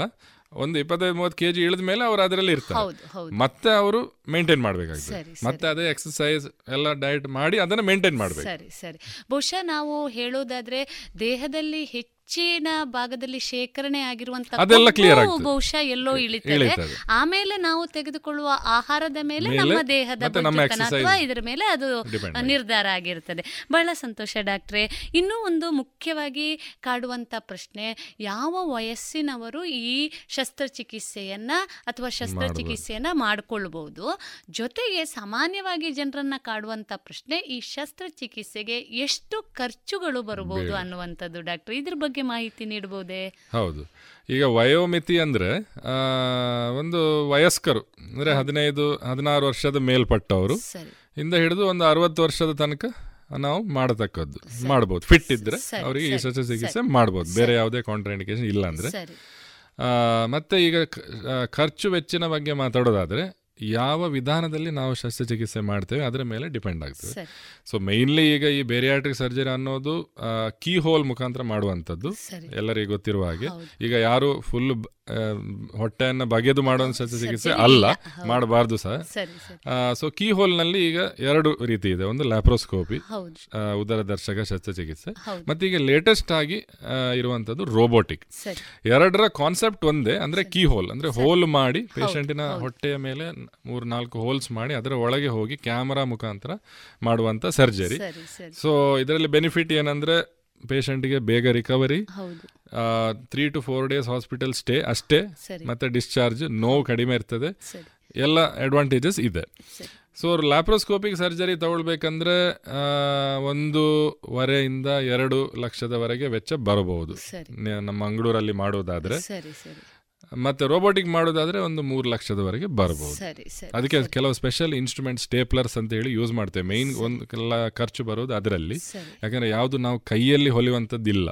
ಯಾಕಂದ್ರೆ ನಮಗೆ ಈ ಪೇಷಂಟ್ಗಳಲ್ಲಿ ಈ ಚಿಕಿತ್ಸೆಯಲ್ಲಿ ನಮಗೆ ಯಾವುದೇ ರೀತಿಯ ರಿಸ್ಕ್ ತಗೊಳ್ಳಿಕ್ಕೆ ಚಾನ್ಸ್ ಇಲ್ಲ. ಯಾಕಂದ್ರೆ ಇವರು ರೋಗಿಗಳಲ್ಲ. ಇವರು ಬೊಜ್ಜುತನ ಇದೆ. ಸೊ ಅದಕ್ಕೆ ಬಂದಂತ ಸಜೆ ಅವರಲ್ಲಿ ಯಾವುದೇ ಕಾಂಪ್ಲಿಕೇಶನ್ ಆಗುವಂತ ಚಾನ್ಸ್ ಕೊಡ್ಲಿಕ್ಕೆ ಆಗುದಿಲ್ಲ. ಹಾಗಾಗಿ ನಾವು ಲೇಟೆಸ್ಟ್ ಎಕ್ವಿಪ್ಮೆಂಟ್ ಅನ್ನು ಯೂಸ್ ಮಾಡಿ ಮಾಡುವಂತದ್ದು ಹಾಗಾಗಿ ಸ್ವಲ್ಪ ಖರ್ಚು ಜಾಸ್ತಿ ಬರುತ್ತೆ. ಯಾಕಂದ್ರೆ ಯಾವುದೇ ವ್ಯಕ್ತಿಗೆ ಸಮಸ್ಯೆ ಇದ್ದು ಬರುವಂತಹ ಕಾರಣಗಳು ಇದು ಅಲ್ಲ. ತನ್ನ ದೇಹ ಇನ್ನಷ್ಟು ಸಮರ್ಪಕವಾಗಿ ಕೆಲಸ ಮಾಡಬೇಕು. ಅನ್ನೋ ರೋಗಿಗಳಲ್ಲ ಆಕ್ಚುಲಿ ಹೇಳಬೇಕು. ಬಹಳ ಒಳ್ಳೆಯ ಮಾತನ್ನ ಹೇಳಿದಿರಿ ಡಾಕ್ಟ್ರೆ. ಆದರೂ ಕೂಡ ಒಬ್ಬ ವ್ಯಕ್ತಿ ತಾನು ಸಂಪೂರ್ಣವಾಗಿ ಸದೃಢನಾಗಿರಬೇಕು ಆರೋಗ್ಯಕರನಾಗಿರಬೇಕು ಅಥವಾ ಆರೋಗ್ಯಕರಳಾಗಿರಬೇಕು ಅನ್ನುವಂತಹ ಭಾವನೆ ಇದ್ದಂಥವರು ಈ ಶಸ್ತ್ರಚಿಕಿತ್ಸೆಯ ಲಾಭವನ್ನ ಖಂಡಿತವಾಗಿ ಪಡ್ಕೊಳ್ಬೋದು ಪಡ್ಕೊಳ್ಬಹುದು ಅಂತ ತಾವು ಹೇಳ್ತೀರಿ. ಡಾಕ್ಟ್ರೆ ಈಗ ತಾವು ಆಗಲೇ ಹೇಳಿದಿರಿ ಒಬ್ಬ ವ್ಯಕ್ತಿ ತಮ್ಮ ಬಳಿಗೆ ಬರುವಂಥ ವ್ಯಕ್ತಿ ಎಷ್ಟು ಫಿಟ್ ಇದ್ದಾನೆ ಅಥವಾ ಎಷ್ಟು ಸಮರ್ಪಕವಾಗಿ ಇದೆ ಅವನ ದೇಹ ಅನ್ನೋದರ ಮೇಲೆ ನಾವು ಯಾವುದೇ ಶಸ್ತ್ರಚಿಕಿತ್ಸೆಯನ್ನು ಅವನ ಮೇಲೆ ಮಾಡಬಹುದು ಅನ್ನುವಂಥದ್ದು. ಡಾಕ್ಟರ್ ಈ ಒಬ್ಬ ವ್ಯಕ್ತಿ ಈ ಬೇರಿಯಾಟ್ರಿಕ್ ಸರ್ಜರಿ ಅಥವಾ ಯಾವುದೇ ಈ ರೀತಿಯ ತೂಕ ಇಳಿಸುವಂತಹ ಶಸ್ತ್ರಚಿಕಿತ್ಸೆಗೆ ಒಳಗಾಗುವ ಮುನ್ನ ಯಾವ ರೀತಿಯ ಪರೀಕ್ಷೆಗಳನ್ನು ಅಥವಾ ಟೆಸ್ಟ್ಗಳನ್ನ ಮಾಡಬೇಕಾಗ್ತದೆ. ಮತ್ತು ಯಾವ ರೀತಿಯ ಸಮಸ್ಯೆಗಳು ಇದ್ದಲ್ಲಿ ಶಸ್ತ್ರಚಿಕಿತ್ಸೆ ಮಾಡ್ಲಿಕ್ಕೆ ಸಾಧ್ಯ ಆಗೋದಿಲ್ಲ? ಇದ್ರ ಬಗ್ಗೆ ಮಾಹಿತಿ ನೀಡ್ತೀರಾ? ಹೌದು ಮೇಡಮ್ ಈಗ ಪೇಷಂಟ್ ಬಂದ ಮೇಲೆ ಬಿ ಎಂ ಐ ನೋಡಿ ಅವರಿಗೆ ಶಸ್ತ್ರಚಿಕಿತ್ಸೆ ಅವಶ್ಯಕತೆ ಇದೆ ಅಂತ ಖಾತ್ರಿ ಪಡಿಸಿದ ಮೇಲೆ ನೆಕ್ಸ್ಟ್ ಬರೋದು ಅವರು ಸರ್ಜರಿಗೆ ಫಿಟ್ ಇದ್ದಾರಾ. ಈ ಸರ್ಜರಿ ಅವರಿಗೆ ತಡ್ಕೊಳ್ಳೋ ಶಕ್ತಿ ಇದೆ ಅನ್ನೋದನ್ನು ಟೆಸ್ಟ್ ಮಾಡೋದು. ಅದು ನಾವು ಬಾಡಿಯ ಎಲ್ಲ ಅಂಗಾಂಗಗಳು ಎಲ್ಲ ಆರ್ಗನ್ ಸಿಸ್ಟಮ್ ಕಂಪ್ಲೀಟ್ ಆಗಿ ಚೆಕ್ ಮಾಡಬೇಕಾಗ್ತದೆ. ಅದು ಹಾರ್ಟ್ ಇರ್ಬೋದು ಲಂಗ್ಸ್ ಇರ್ಬೋದು ಕಿಡ್ನಿ ಇರ್ಬೋದು ಲಿವರ್ ಇರ್ಬೋದು ಎಲ್ಲವನ್ನು ಚೆಕ್ ಮಾಡಬೇಕು. ಸೊ ಅದಕ್ಕೆ ಅದಕ್ಕೆ ಬೇಕಾದಂತಹ ರಕ್ತ ಪರೀಕ್ಷೆಗಳು. ಹಾರ್ಮೋನ್ ಟೆಸ್ಟ್ಗಳಿಗೆ ಥೈರಾಯ್ಡ್ ಇರ್ಬೋದು ಸ್ಟೀರಾಯ್ಡ್ ಇದೆಲ್ಲ ಹಾರ್ಮೋನ್. ಶುಗರ್ ಇದ್ದವರಿಗೆ ಶುಗರ್ ಇದು ಫುಲ್ ಟೆಸ್ಟ್. ಹಾರ್ಟ್ ಇದ್ದವರಿಗೆ ಅವರಿಗೆ ಎಕೋ ಸ್ಕ್ಯಾನ್. ಮತ್ತು ಹಾರ್ಟಿನ ಮುಂಚೆ ಏನಾದರೂ ಸಮಸ್ಯೆ ಇದ್ದು ಆ್ಯಂಜಿಯೋಗ್ರಾಮ್ ಅಂಥದ್ದೆಲ್ಲ ಆಗಿದ್ರೆ ಕಾರ್ಡಿಯಾಲಜಿಸ್ಟ್ ನೋಡಿ ಅದಕ್ಕೆ ಮತ್ತೆ ಏನಾದರೂ ಬೇಕಾದಂಥ ಟೆಸ್ಟ್ಗಳು. ಲಂಗ್ಸಿನಲ್ಲಿ ಈಗ ಪಲ್ಮನ್ರಿ ಫಂಕ್ಷನ್ ಟೆಸ್ಟ್ ಅಂತ ಹೇಳ್ತೇವೆ. ಲಂಗಿನ ಕೆಪಾಸಿಟಿ ಹೇಗಿದೆ ಅದನ್ನೆಲ್ಲ ಟೆಸ್ಟ್ ಮಾಡ್ತಾರೆ. ಸೊ ಎಲ್ಲ ಆರ್ಗನ್ ಸಿಸ್ಟಮ್ಗಳೇ ಟೆಸ್ಟ್ ಆಗಬೇಕು. ಆಯಾ ಸ್ಪೆಷಲಿಸ್ಟ್ಗಳು ಈಗ ಕಾರ್ಡಿಯಾಲಜಿಸ್ಟ್ ಲಂಗ್ ಸ್ಪೆಷಲಿಸ್ಟ್ ಪಲ್ಮನಾಲಜಿಸ್ಟ್ ಈಗ ಶುಗರ್ ಅಥವಾ ಬೇರೆ ಹಾರ್ಮೋನ್ ಸಮಸ್ಯೆ ಇದ್ದರೆ ಎಂಡೋಕ್ರೈನಾಲಜಿಸ್ಟ್ ಅವರೆಲ್ಲ ನೋಡಬೇಕು. ಅವರೆಲ್ಲ ನೋಡಿ ಅವರಿಂದ ಎಲ್ಲ ಪೇಷಂಟ್ಗೆ ಈ ಶಸ್ತ್ರಚಿಕಿತ್ಸೆ ಮಾಡಬಹುದು. ನಮ್ಮ ಸೈಡಿಂದ ಏನೂ ತಕರಾರು ಇಲ್ಲ. ಅಂತ ಅಂದ ಮೇಲೆ ನೆಕ್ಸ್ಟ್ ಎನೆಸ್ಥೀಸಿಯಾ ಸರಿ. ಅವ್ರು ನೋಡಬೇಕು. ಅವ್ರು ನೋಡಿ ಇವ್ರು ಫಿಟ್ ಇದ್ದಾರೆ ಅಂತ ಹೇಳಬೇಕು ಸೊ ಈಗ ಯಾರಿಗೆ ಮಾಡಲಿಕ್ಕೆ ಆಗೋದಿಲ್ಲ ಅಂದರೆ ಈಗ ತುಂಬ ಈಗ ಹಾರ್ಟಿನ ಸಮಸ್ಯೆ ಆಗಿ ತುಂಬ ಹಾರ್ಟ್ ವೀಕ್ ಇದೆ ಮುಂಚೆ ಹಾರ್ಟ್ ಅಟ್ಯಾಕ್ ಆಗಿದೆ ಅಥವಾ ಲಂಗ್ಸ್ ಉಸಿರಾಡುವ ತುಂಬ ಸಮಸ್ಯೆ ಇದೆ ಅಂದರೆ ವೆಂಟಿಲೇಟರ್ ಎಲ್ಲ ಬೇಕಾಗುವಂಥ ಅಂಥ ಕಂಡೀಷನ್ ಇದ್ರೆ ಮಾತ್ರ ಮಾಡ್ಲಿಕ್ಕೆ ಆಗೋದಿಲ್ಲ ವಿನಃ. ಬೇರೆ ನಾರ್ಮಲ್ ಎಲ್ಲರಿಗೆ ಮಾಡಬಹುದು ಸರಿ. ಅಂದ್ರೆ ನಾವು ಕೀಹೋಲ್ ಮುಖಾಂತರ ಮಾಡೋದ್ರಿಂದ ಅವ್ರು ತಡ್ಕೊಳ್ಳೋ ಶಕ್ತಿ ಇರುತ್ತೆ ಹೆಚ್ಚಿನವರಿಗೆ. ಸರಿ ಸರಿ. ಡಾಕ್ಟರ್ ತಾವು ಆಗ್ಲೇ ಉಲ್ಲೇಖ ಮಾಡಿದ್ರಿ ಯಾವುದೇ ರೀತಿಯಾದಂಥ ಚಿಕಿತ್ಸೆಯ ನಂತರ ಸಕಾರಾತ್ಮಕವಾಗಿ ರೋಗಿ ಅದಕ್ಕೆ ಸ್ಪಂದಿಸದೇ ಇದ್ರೆ ಮತ್ತೆ ಆ ಸ್ಥಿತಿ ಆತನಿಗೆ ಮರುಕಳಿಸುವಂತ ಬರುವ ಚಾನ್ಸ್ ಸಾಧ್ಯತೆಗಳು ಇರುತ್ತೆ. ಬೊಜ್ಜುತನ- ಎಷ್ಟೋ ವರ್ಷಗಳಾದ್ಮೇಲೆ ಮೇ ಬಿ ಐದು ವರ್ಷ ಹತ್ತು ವರ್ಷ ಆದ ನಂತರ ಬರುವ ಸಾಧ್ಯತೆ. ಆದ್ರೆ ಆತನಿಗೆ ಮತ್ತೆ ಶಸ್ತ್ರಚಿಕಿತ್ಸೆಗೆ ಒಳಗಾಗುವಂತ ಸಾಧ್ಯತೆ ಬಹಳ ಬಹಳಷ್ಟು ಕಡಿಮೆ. ಅದೇ ಅದು ಬಹಳಷ್ಟು ಕಡಿಮೆ. ಸೊ ಬಟ್ ಏನಂದ್ರೆ ಮೇಡಮ್ ಈಗ ನಾವು ಯಾವ ವಿಧಾನದ ಶಸ್ತ್ರಚಿಕಿತ್ಸೆ ಮಾಡಿರ್ತೇವೆ ಅದರ ಮೇಲೆ ಸಹ ಅದು ಡಿಪೆಂಡ್ ಆಗ್ತದೆ. ಸೊ ಕೆಲವರಿಗೆ ಬರೀ ಹೊಟ್ಟೆ ಭಾಗ ತೆಗೆದು ಅಂದ್ರೆ ಮೋಸ್ಟ್ ಕಾಮನ್ ಸಿಂಪಲ್ ಮಾಡುವಂತ ಸರ್ಜರಿ ಸರಿ, ಮಾಡಿದ್ದಿದ್ರೆ. ಒಂದು ಐದು ಹತ್ತು ವರ್ಷ ನಂತರ ಅವನಿಗೆ ಪುನಃ ತೂಕ ಜಾಸ್ತಿ ಆಯ್ತಂದ್ರೆ ಅವನಿಗೆ ಬೇರೆ ರೀತಿಯ ಶಸ್ತ್ರಚಿಕಿತ್ಸೆ ಮಾಡಬಹುದು. ಸೊ ಅದು ಆಪ್ಷನ್ ಇದೆ. ಸರಿ. ಬಟ್ ಅದು ಸ್ವಲ್ಪ ಕಾಂಪ್ಲಿಕೇಟೆಡ್ ಇರ್ತದೆ. ಮತ್ತೆ ಅವನು ಅದರ ಪ್ರೋಸೆಸ್ನಲ್ಲಿ ಹೋಗ್ಬೇಕು. ಅದು ಅಷ್ಟು. ಸುಲಭದ ದಾರಿ ಅಲ್ಲ. ಡಾಕ್ಟರ್ ಬಹಳ ಅಲ್ಲಿಗೆ ಹೋಗದಿರೋದು ಬೆಟರ್ ಹೌದು. ಬಹಳ ಉಪಯುಕ್ತವಾದಂತಹ ಮಾಹಿತಿಯನ್ನು ನೀಡಿದಿರಿ ಡಾಕ್ಟರ್ ಇನ್ನೂ ಒಂದು ಮುಖ್ಯವಾಗಿ ಶಸ್ತ್ರಚಿಕಿತ್ಸೆಗೆ ಒಳಗಾದಂಥ ವ್ಯಕ್ತಿ ಗುಣಮುಖನಾದ ನಂತರ ಅಥವಾ ತನ್ನ ದೈನಂದಿನ ಚಟುವಟಿಕೆಗಳಿಗೆ ಸ್ವಾಭಾವಿಕವಾಗಿ ಮರುಕಳಿಸಿದ ನಂತರ ಈ ತನ್ನ ಚಿಕಿತ್ಸೆ ಸರಿಯಾಗಿ ಅದರ ಏನು ಪರಿ ರಿಸಲ್ಟನ್ನು ಕೊಡಬೇಕು ಅಂತಿದ್ದರೆ ಕೆಲವೊಂದು ವಿಧಾನಗಳನ್ನು ಆತ ಅಥವಾ ಜೀವನ ಶೈಲಿಯಲ್ಲಿ ಬದಲಾವಣೆಗಳನ್ನು ಖಂಡಿತವಾಗಿ ಮಾಡಿಕೊಳ್ಬೇಕಾಗ್ತದೆ. ಡಾಕ್ಟ್ರೇ ತಾವು ಒಬ್ ಒಂದು ಬೊಜ್ಜು ಶಸ್ತ್ರಚಿಕಿತ್ಸೆಗೆ ಒಳಗಾದಂಥ ವ್ಯಕ್ತಿ ಮತ್ತೆ ತನ್ನ ಬೊಜ್ಜುತನವನ್ನು ವಾಪಸ್ಸು ಪಡೆದುಕೊಳ್ಳದೆ ಇರಲಿಕ್ಕೆ ಯಾವ ರೀತಿಯಾದಂತಹ ಚಿಕಿತ್ಸೆಗಳನ್ನು ತಾವು ಅಥವಾ ಯಾವ ರೀತಿಯಾದಂತಹ ಉಪಾಯಗಳನ್ನು ಅಥವಾ ಯಾವ ರೀತಿಯಾದಂತಹ ಸಲಹೆಗಳನ್ನು ನೀವು ನೀಡ್ತೀರಿ ಡಾಕ್ಟ್ರೆ? ಬೊಜ್ಜು ಮತ್ತೆ ಮರುಕಳಿಸಬಾರದು ಅವ್ರು ಏನು ಮಾಡಬೇಕು? ಹೌದು. ಸೊ ಅದಕ್ಕೆ ನಾವು ಶಸ್ತ್ರಚಿಕಿತ್ಸೆ ಮಾಡುವ ಮುಂಚೆನೆ ಅವರಿಗೆ ಈ ನ್ಯೂಟ್ರಿಷನಿಸ್ಟ್ ಅಥವಾ ಡಯಟಿಷಿಯನ್ ಅಂತ ಏನು ಹೇಳ್ತೀವಿ. ಸೊ ಅವರ ಅಡ್ವೈಸ್ ಆ್ಯಂಡ್ ಅವರ ಕೌನ್ಸಿಲಿಂಗ್ ಸಂಪೂರ್ಣವಾಗಿ ಅವರು ಮಾಹಿತಿ ಎಲ್ಲ ಕೊಡ್ತಾರೆ. ಸೊ ಯಾಕಂದರೆ ಶಸ್ತ್ರಚಿಕಿತ್ಸೆ ಮುಂಚೆ ಸ್ವಲ್ಪ ದಿನ ಮುಂಚೆ ಸಹ ಅವರು ಸ್ವಲ್ಪ ಲಿಕ್ವಿಡ್ ಡಯಟ್ ಅದರಲ್ಲೆಲ್ಲ ಇರ್ತಾರೆ. ನಂತರ ಒಂದು ತಿಂಗಳು ಎರಡು ತಿಂಗಳು ನಾನು ಹೇಳಿದ ಹಾಗೆ ಬೇರೆ ಬೇರೆ ಫುಡ್ ಸ್ಟೇಜ್ ಕ್ರಾಸ್ ಮಾಡುವಂಥ ಆಮೇಲೆ ಹೇಗೆ ಮೇಂಟೈನ್ ಮಾಡಬೇಕು ಅದನ್ನು ಫುಲ್ ಅವರು ಚಾರ್ಟಿಂಗ್ ಮಾಡಿ ಅಂದರೆ ಡಯಟಿಷಿಯನ್ನ ರೋಲ್ ಇದರಲ್ಲಿ ತುಂಬ ಇಂಪಾರ್ಟೆಂಟ್ ಇದೆ. ಇದು ಈ ಬೇರೆ ಸರ್ಜರಿ ಅನ್ನೋದು ಒಂದು ಒಂದು ಟೀಮ್ ವರ್ಕಿನಾಗೆ ಇದು ಬರೀ ನಾವು ಸರ್ಜನ್ ಮಾಡಿ ಅಲ್ಲಿ ಮುಗೀತು ಅಲ್ಲ. ಇನ್ಕ್ಲೂಡಿಂಗ್ ಎಲ್ಲಿಯವರೆಗೆ ಅಂದರೆ ಸೈಕಾಲಜಿಸ್ಟ್ ಸಹ ರೋಲ್ ಇದೆ. ಯಾಕಂದ್ರೆ ಈಗ ಎಷ್ಟೋ ಪೇಷಂಟ್ಗಳು ಬೊಜ್ಜುತನದಿಂದಾಗಿ ಡಿಪ್ರೆಷನ್ಗೆ ಹೋಗಿರ್ತಾರೆ. ಅಂದರೆ ಅವರಿಗೆ ಸಮಾಜದಲ್ಲಿ ಅವರು ಆ ಮುಖ ತೋರಿಸದೇ ಇರುವಂತ ಪರಿಸ್ಥಿತಿ ಇರ್ತದೆ ಕೆಲವರಿಗೆ. ಸೊ ಅವ್ರು ಡಿಪ್ರೆಷನ್ ಅದಕ್ಕೆ ಸೈಕಾಲಜಿಸ್ಟ್ ಕೌನ್ಸಿಲಿಂಗ್ ಬೇಕಾಗ್ತದೆ. ಸರಿ. ಸರ್ಜರಿ ಮುಂಚೆ ನಂತರ. ಸೊ ಅವರಿಗೆ ಕಂಪ್ಲೀಟ್ ನಾವು ಅದಕ್ಕೆ ಈ ಫಾಲೋ ಅಪ್ ಈ ಆಪರೇಷನ್ ಮಾಡಿ ಫಾಲೋ ಅಪ್ ಅನ್ನೋದು ತುಂಬಾ ಇಂಪಾರ್ಟೆಂಟ್ ಫಸ್ಟ್ ಒಂದು ಎರಡು ವರ್ಷ ಮೂರು ವರ್ಷ ತನಕ ಅವರು ಟೈಮ್ ಟೈಮ್ ನಾವು ಯಾವಾಗ ಮೂರು ತಿಂಗಳು ಆರು ತಿಂಗಳು ಹೇಳಿದಾಗ ಬಂದು ನಮಗೆ ಚೆಕಪ್ ಮಾಡಿ ತೋರಿಸ್ತಾ ಇರ್ಬೇಕು. ಯಾಕಂದ್ರೆ ನಾವು ಅವರಿಗೆ ಪ್ರತಿ ಸ್ಟೇಜ್ನಲ್ಲೂ ಅವರಿಗೆ ಅವರಿಗೆ ಅಡ್ವೈಸ್ ಕೊಡ್ತಾ ಇರಬೇಕಾಗ್ತದೆ ಈ. ಯೂಶ್ವಲಿ ಈ ಬೊಜ್ಜುತನ ಇರುವವರು ಹೇಗೆ ಅಂದರೆ ಅವರು ಸ್ವಾಭಾವಿಕವಾಗಿ ಅವರು ಸ್ವಲ್ಪ ಲೇಜಿ ಇರ್ತಾರೆ. ಹೌದು. ಸೊ ಅವರು ನಾವು ಒಂದ್ಸಲ ಹೇಳಿದ್ದನ್ನ ಅವರು ಮಾಡುವಂತ ಪರಿಸ್ಥಿತಿಯಲ್ಲಿ ಇರಲಿಲ್ಲ ಪದೇ ಪದೇ. ಅವರಿಗೆ ಹೇಳಿ ಅದನ್ನ ಮಾನಸಿಕವಾಗಿ ಅವ್ರನ್ನ ತಯಾರು ಮಾಡಬೇಕಾಗ್ತದೆ. ಸರಿ. ಅದು ಬಹಳ ಮುಖ್ಯ. ಹೌದು. ಆ, ವೈದ್ಯರನ್ನ ಆಗಾಗ ಭೇಟಿಯಾಗುವುದರ ಮಾಡುವಂತದ್ದು. ಬಹುಶಃ ಒಂದಿಷ್ಟು ಚಟುವಟಿಕೆಗಳನ್ನ ಕೂಡ ಎಕ್ಸರ್ಸೈಸ್ ಅದೆಲ್ಲ ಹೌದು, ಹೌದು, ಹಾಗಾಗಿ ಏನು ವೈದ್ಯರ ಸಲಹೆ ಮೂಲಕ ಅದನ್ನ ಪರಿಣಾಮಕಾರಿಯಾಗಿ ಅನುಷ್ಠಾನಗೊಳಿಸಿದಲ್ಲಿ ವ್ಯಕ್ತಿ ಶಸ್ತ್ರಚಿಕಿತ್ಸೆ ನಂತರ ಕೂಡ ತನ್ನ ಅದರ ಫಲವನ್ನು ಸಂಪೂರ್ಣವಾಗಿ ಮಾಡಿಗೆ ಪಡ್ಕೊಳ್ಳಿಕ್ಕೆ ಸಾಧ್ಯ ಇದೆ ಅಂತ ತಾವು ಹೇಳ್ತೀರಿ. ಬಹಳ ಉಪಯುಕ್ತವಾದಂತ ಮಾಹಿತಿಯನ್ನು ನೀಡಿದಿರಿ ಡಾಕ್ಟ್ರೆ. ಒಟ್ಟಾರೆಯಾಗಿ ಒಬ್ಬ ವ್ಯಕ್ತಿ ಆರೋಗ್ಯಕರವಾಗಿ ಇರುವುದಕ್ಕೆ ಬಹಳ ಮುಖ್ಯ ಸಮಸ್ಯೆ ಆಗಿರುವಂತಹ ಏನು ಬೊಜ್ಜು ಇದರ ನಿವಾರಣೆ ಇವತ್ತು ಸಾಧ್ಯ ಇದೆ ಅನ್ನೋದನ್ನ ಬಹಳ ಚೆನ್ನಾಗಿ ನಮ್ಮ ಶೋತೃ ಬಾಂಧವರಿಗೆ ವಿವರಿಸ್ತಾ ಇದ್ದೀರಿ. ಡಾಕ್ಟರ್ ಇನ್ನು ಇನ್ನೂ ಒಂದು ಆಗ್ಲೇ ಉಲ್ಲೇಖ ಮಾಡಿದ ಹಾಗೆ ನಾವು ಈ ಸರ್ಜರಿಯಲ್ಲಿ ಎರಡು ವಿಧಾನ ಇದೆ ಅಂತ ತಾವು ಹೇಳಿದಿರಿ. ಒಂದು ಕೀ ಹೋಲ್ ಅಥವಾ ಲ್ಯಾಪ್ರೋಸ್ಕೋಪಿಕ್ ಸರ್ಜರಿ ಇನ್ನೊಂದು ರೋಬೋಟಿಕ್ ಸರ್ಜರಿ ಡಾಕ್ಟರ್ ಈ ರೋಬೋಟಿಕ್ ಸರ್ಜರಿ ಅಂದ್ರೆ ಏನು? ಯಾಕೆಂದ್ರೆ ಸಾಮಾನ್ಯವಾಗಿ ರೋಬೋಟಿಕ್ ಸರ್ಜರಿ ಅಂದ ಕೂಡಲೇ ಎಲ್ಲೋ ರೋಬೋಟ್ಗಳು ಮಾಡುವ ಸರ್ಜರಿ ಇದು. ವೈದ್ಯರ ಬಹುಶಃ ವೈದ್ಯರಲ್ಲಿ ಇರುವುದಿಲ್ಲ ಅಂತ ಅಂತ. ಕಲ್ಪನೆ ಜನರಿಗೆ ಇದೆ. ಡಾಕ್ಟ್ರೆ ಈ ರೋಬೋಟಿಕ್ ಸರ್ಜರಿ ಅಂದ್ರೆ ಏನು? ಬಹುಶಃ ಇತ್ತೀಚಿನ ದಿನಗಳಲ್ಲಿ ಬಹಳಷ್ಟು ಪ್ರಚಲಿತವಾಗಿರುವಂತಹ ಒಂದು ಶಸ್ತ್ರಚಿಕಿತ್ಸಾ ವಿಧಾನ. ಡಾಕ್ಟರ್ ಇದರ ಬಗ್ಗೆ ತಾವು ಏನು ಹೇಳಬಯಸ್ತೀರಿ? ಸೊ ರೋಬೋಟಿಕ್ ಸರ್ಜರಿ ಅಂದ್ರೆ ಮೊಟ್ಟ ಮೊದಲನಾಗಿ ನಾನು ಒಂದು ಮಾತು ಕ್ಲಿಯರ್ ಹೇಳಬೇಕು ಏನಂದ್ರೆ, ವೈದ್ಯರು ಇದ್ದುಕೊಂಡೇ ಮಾಡುವಂತ ಸರ್ಜರಿ, ಸರ್ಜನ್ ಇಲ್ಲದೆ ಆಗುವಂತ ಸರ್ಜರಿ ಅಲ್ಲ. ಮತ್ತೆ ಅದು ರೋಬೋಟೇ ಸಂಪೂರ್ಣವಾಗಿ ಮಾಡ್ತದೆ ಅಂತ ಅನ್ನೋದು ಸಹ ತಪ್ಪು ಮಾಹಿತಿ. ರೋಬೋಟಿಕ್ ಸರ್ಜರಿ ಅಂದ್ರೆ, ಕೀ ಹೋಲ್ ಅಂದ್ರೆ ಸೂಕ್ಷ್ಮ ರಂಧ್ರಗಳ ಮೂಲಕ ಮಾಡುವಂತ ಸರ್ಜರಿನೇ. ಬಟ್ ಅದರಲ್ಲಿ ಏನಂದ್ರೆ, ರೋಬೋಟ್ ಅಂತ ಒಂದು ಇನ್ಸ್ಟ್ರೂಮೆಂಟ್ ಇರ್ತದೆ. ಅದನ್ನ ಪೇಷಂಟಿನ ದೇಹದ ಮೇಲೆ ಫಿಕ್ಸ್ ಮಾಡಲಾಗ್ತದೆ. ಸೂಕ್ಷ್ಮ ರಂಧ್ರಗಳು ಮಾಡಿ, ಅದನ್ನ ಫಿಕ್ಸ್ ಮಾಡಿ, ಅದರ ಇನ್ಸ್ಟ್ರೂಮೆಂಟ್ಗಳನ್ನ ಪೇಷಂಟ್ನ ಹೊಟ್ಟೆ ಒಳಗಡೆ ಹಾಕಿ, ನಂತರ ಸರ್ಜನ್ ಒಂದು ಬೇರೆ ಮೂಲೆಯಲ್ಲಿ ಕುತ್ಕೊಂಡು ಅಲ್ಲಿ ನೋಡಿ ಕಂಪ್ಯೂಟರ್ನಲ್ಲಿ ಮಾಡುವಂತ ಸರ್ಜರಿ ಸೊ ಸರ್ಜನೆ ಬೇಕು ಅದಕ್ಕೆ. ಸರ್ಜನೆ ಮಾಡೋದು ರೋಬೋಟ್ನ ಮೂಲಕ ಮುಖಾಂತರ ಮಾಡಿಸುವಂತದ್ದು ಅದು ರೋಬೋಟಿಕ್ ಸರ್ಜರಿ ಅದು ಈಗ ಲೇಟೆಸ್ಟ್ ಇರುವಂತ ಟೆಕ್ನಾಲಜಿ ಆಕ್ಚುಲಿ ವಿಶ್ವದಲ್ಲಿ ಅದು ಬಂದು ಹದಿನೈದು ಇಪ್ಪತ್ತು ವರ್ಷ ಆಯ್ತು. ಬಟ್ ನಮ್ಮ ದೇಶದಲ್ಲಿ ಮತ್ತೆ ನಮ್ಮ ರಾಜ್ಯದಲ್ಲಿ ಇತ್ತೀಚಿನ ಮೂರ್ನಾಲ್ಕು ವರ್ಷಗಳಲ್ಲಿ ಅದು ಬಂದಿದೆ ಪ್ರಚಲಿತವಾಗ್ತಾ ಇದೆ. ಈಗ ನಮ್ಮ ಮಂಗಳೂರಿನಲ್ಲಿ ಸಹ ಅದು ಅವೈಲೇಬಲ್ ಇದೆ.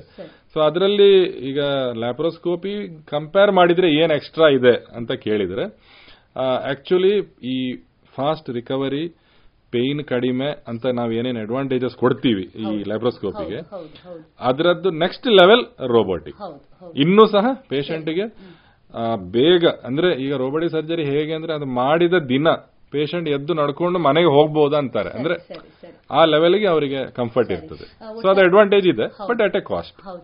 ಒಟ್ಟಾರೆಯಾಗಿ ನಾವು ಶಸ್ತ್ರಚಿಕಿತ್ಸೆಯ ಒಟ್ಟು ಏನು ಬೆಳೆದು ಬಂದ ವಿಧಾನಗಳನ್ನು ನೋಡಿದ್ರೆ ಬಹುಶಃ ನೇರವಾಗಿ ವ್ಯಕ್ತಿಯ ದೇಹದ ಮೇಲೆ ದೊಡ್ಡವಾದ ಆಳವಾದ ಗಾಯವನ್ನ ಮಾಡುವಂತ ವಿಧಾನದಿಂದ ಮುಂದೆ ಹೋಗಿ ನಾವು ಕೀ ಹೋಲ್ ಸರ್ಜರಿ ಅಥವಾ ಏನು ಲ್ಯಾಪ್ರೋಸ್ಕೋಪಿ ಸರ್ಜರಿಗೆ ಬಂದಿದ್ದೆವು. ಈಗ ಅದನ್ನು ಮುಂದುವರೆದು ನಾವು ರೋಬೋಟಿಕ್ ಸರ್ಜರಿಗೆ ಬಂದಿದ್ದೇವೆ. ಅಲ್ವಾ ಡಾಕ್ಟರ್? ಬಟ್ ಒಂದು ನಾವೆಲ್ಲ ತಿಳ್ಕೊಳ್ಬೇಕಾಗಿರುವಂತದ್ದು ಈ ಎಲ್ಲ ಶಸ್ತ್ರಚಿಕಿತ್ಸೆಗಳು ಕೂಡ ಒಬ್ಬ ತಜ್ಞ ವೈದ್ಯನ ಮುಂದೆಯೇ ಆಗಬೇಕಾಗ್ತದೆ. ಯಾಕಂದ್ರೆ ವೈದ್ಯನೇ ಅಲ್ಲಿ ಕಾರ್ಯವನ್ನ ಮಾಡ್ತಾನೆ. ಯಂತ್ರಗಳು ಮಾಡುವಂತದ್ದಲ್ಲ ವೈದ್ಯನೇ ಆ ಜ್ಞಾನವನ್ನ ಪಡ್ಕೊಂಡು ಆ ಒಂದು ಯಂತ್ರಗಳ ಏನು ಬಳಸುವುದರ ಮೂಲಕ ಸರ್ಜರಿಗಳನ್ನ ಮಾಡ್ತಾನೆ ಅನ್ನೋದನ್ನ ನಾವು ಅರ್ಥಕೊಳ್ಬೇಕಾಗಿದೆ. ಬಹಳ ಉಪಯುಕ್ತವಾದಂತ ಮಾಹಿತಿ ಡಾಕ್ಟ್ರೆ. ಈಗ ಇನ್ನೂ ಒಂದು ತಾವು ಉಲ್ಲೇಖ ಮಾಡಿದ್ರಿ ರೋಬೋಟಿಕ್ ಸರ್ಜರಿಯಿಂದ ಬಹಳಷ್ಟು ಉಪಯೋಗಗಳಿದೆ. ತಾವೇ ಹೇಳಿದ ಹಾಗೆ ಅತಿ ಶೀಘ್ರವಾಗಿ ತಮ್ಮ ಕೆಲಸಕ್ಕೆ ಮರಳಬಹುದು. ಆಸ್ಪತ್ರೆ ವಾಸ ಕಡಿಮೆ ಇದೆ. ಡಾಕ್ಟ್ರೆ ಮುಖ್ಯವಾಗಿ ಎಲ್ಲರೂ ಕೇಳುವಂತದ್ದು ಈ ಸಂದರ್ಭಗಳಲ್ಲಿ ಎಷ್ಟು ಖರ್ಚು ವೆಚ್ಚಗಳು ಬರಬಹುದು. ಅನ್ನುವಂಥದ್ದು. ಅಥವಾ ಇದ್ರ ಬಗ್ಗೆ ಏನು ಹೇಳ್ತೀರಿ? ಅದೇ ಸಾಮಾನ್ಯವಾಗಿ ರೋಬೋಟಿಕ್ ಸರ್ಜರಿ ಮತ್ತು ಲ್ಯಾಪ್ರೋಸ್ಕೋಪಿ ತಗೊಂಡಾಗ ಲ್ಯಾಪ್ರೋಸ್ಕೋಪಿಕ್ಕಿಂತ ಒಂದು ಒಂದೂವರೆ ಲಕ್ಷ ಅಧಿಕ ವೆಚ್ಚ ರೋಬೋಟಿಕ್ ಸರ್ಜರಿಗೆ ತಗಲ್ತದೆ. ಯಾವುದೇ ಸರ್ಜರಿ ತಗೊಂಡ್ರು ಆವರೇಜ್ ಆಗಿ ಆ ರೇಂಜ್ ಅಲ್ಲಿ ಇರ್ತದೆ. ಸರಿ ಸರಿ. ಡಾಕ್ಟ್ರೆ ನಾವು ಇನ್ನೂ ಒಂದು ಪ್ರಶ್ನೆ. ಈ ರೋಬೋಟಿಕ್ ಸರ್ಜರಿ ಇವತ್ತು ನಮ್ಮ ಮಂಗಳೂರಿನ ಈ ಆಸುಪಾಸಿನಲ್ಲಿ ಕೂಡ ಲಭ್ಯ ಇದೆಯೇ? ಹೌದು ಖಂಡಿತ ಇದೆ. ಇವತ್ತು ಇಲ್ಲೂ ಕೂಡ ರೋಬೋಟಿಕ್ ಸರ್ಜರಿ ಉಂಟು ಲಭ್ಯ ನಮಗೆ ಮಂಗಳೂರಿನಲ್ಲೇ ಲಭ್ಯ ಇದೆ. ನಮ್ಮ ಶೋತೃ ಬಾಂಧವಗಳು ಶೋತೃ ಬಾಂಧವರು ಇದನ್ನೆಲ್ಲ ನೇರವಾಗಿ ಆಲಿಸ್ತಾ ಇರುವಂತಹ ಶೋತೃ ಬಾಂಧವಗಳು ಇದನ್ನ ಕೇಳ್ಕೊಳ್ಬೇಕು. ಯಾಕೆಂದ್ರೆ ಈ ಶಸ್ತ್ರಚಿಕಿತ್ಸೆ ವಿಧಾನ ಒಂದೊಮ್ಮೆ ನಮ್ಮ ದೇಶದ ಉನ್ನತ ದೊಡ್ಡ ದೊಡ್ಡ ನಗರಗಳಾದ ಡೆಲ್ಲಿ ಚೆನ್ನೈ ಮದ್ರಾಸ್ ಇಂಥ ಕಡೆಗಳಲ್ಲಿ ಕೊಯಂಬತ್ತೂರು ಇಂಥ ಕಡೆಗಳಲ್ಲಿ ಮಾಡಬಹುದಾದಂತಹ ಸರ್ಜರಿಗಳು ಇವತ್ತು ನಮ್ಮ ಮಂಗಳೂರಿನಲ್ಲಿ ಕೂಡ ಇವತ್ತು ಲಭ್ಯ ಇದೆ ಅನ್ನುವಂಥದ್ದು ಬಹಳ ಉಪಯುಕ್ತವಾದಂತಹ ಮಾಹಿತಿ. ಡಾಕ್ಟ್ರೆ ಈ ಬೊಜ್ಜುತನದ ನಿವಾರಣೆಗೆ ಮಾಡುವಂತಹ ಬ್ಯಾರಿಯಾಟ್ರಿಕ್ ಸರ್ಜರಿ ಇದನ್ನು ಕೂಡ ಈ ರೋಬೋಟಿಕ್ ಸರ್ಜರಿ ಮೂಲಕ ಮಾಡ್ಲಿಕ್ಕೆ ಸಾಧ್ಯ ಇದೆಯೇ? ಹೌದು ಮಾಡ್ಲಿಕ್ಕೆ ಸಾಧ್ಯ ಇದೆ. ಸಂಪೂರ್ಣವಾಗಿ ರೋಬೋಟಿಕ್ ಮುಖಾಂತರನೇ ಬೇರೆ ಸರ್ಜರಿ ಮಾಡಬಹುದು. ಸರಿ. ಬಹಳ ಉಪಯುಕ್ತವಾದಂತಹ ಮಾಹಿತಿಯನ್ನು ನೀಡಿದಿರಿ ಡಾಕ್ಟ್ರೆ. ಒಟ್ಟಾರೆಯಾಗಿ ಬೊಜ್ಜುತನದ ಚಿಕಿತ್ಸೆ ಜೊತೆಗೆ ರೋಬೋಟಿಕ್ ಸರ್ಜರಿ ಇದು ಎರಡರನ್ನು ಸೇರಿಸಿಕೊಂಡು ನಾವು ಬಹಳಷ್ಟು ವಿಷಯಗಳನ್ನು ಇವತ್ತು ಸಂವಾದದ ಮೂಲಕ ನಮ್ಮ ಶೋತೃ ಬಾಂಧವರಿಗೆ ನೀಡಿದ್ದೇವೆ. ಈಗ ಶಸ್ತ್ರಚಿಕಿತ್ಸೆಯಲ್ಲಿ ಜೊತೆಗೆ ವೈದ್ಯಕೀಯ ಕ್ಷೇತ್ರಗಳಲ್ಲಿ ಬಹಳಷ್ಟು ಆವಿಷ್ಕಾರಗಳು ಪ್ರತಿದಿನ ನಡೀತಾ ಇದೆ.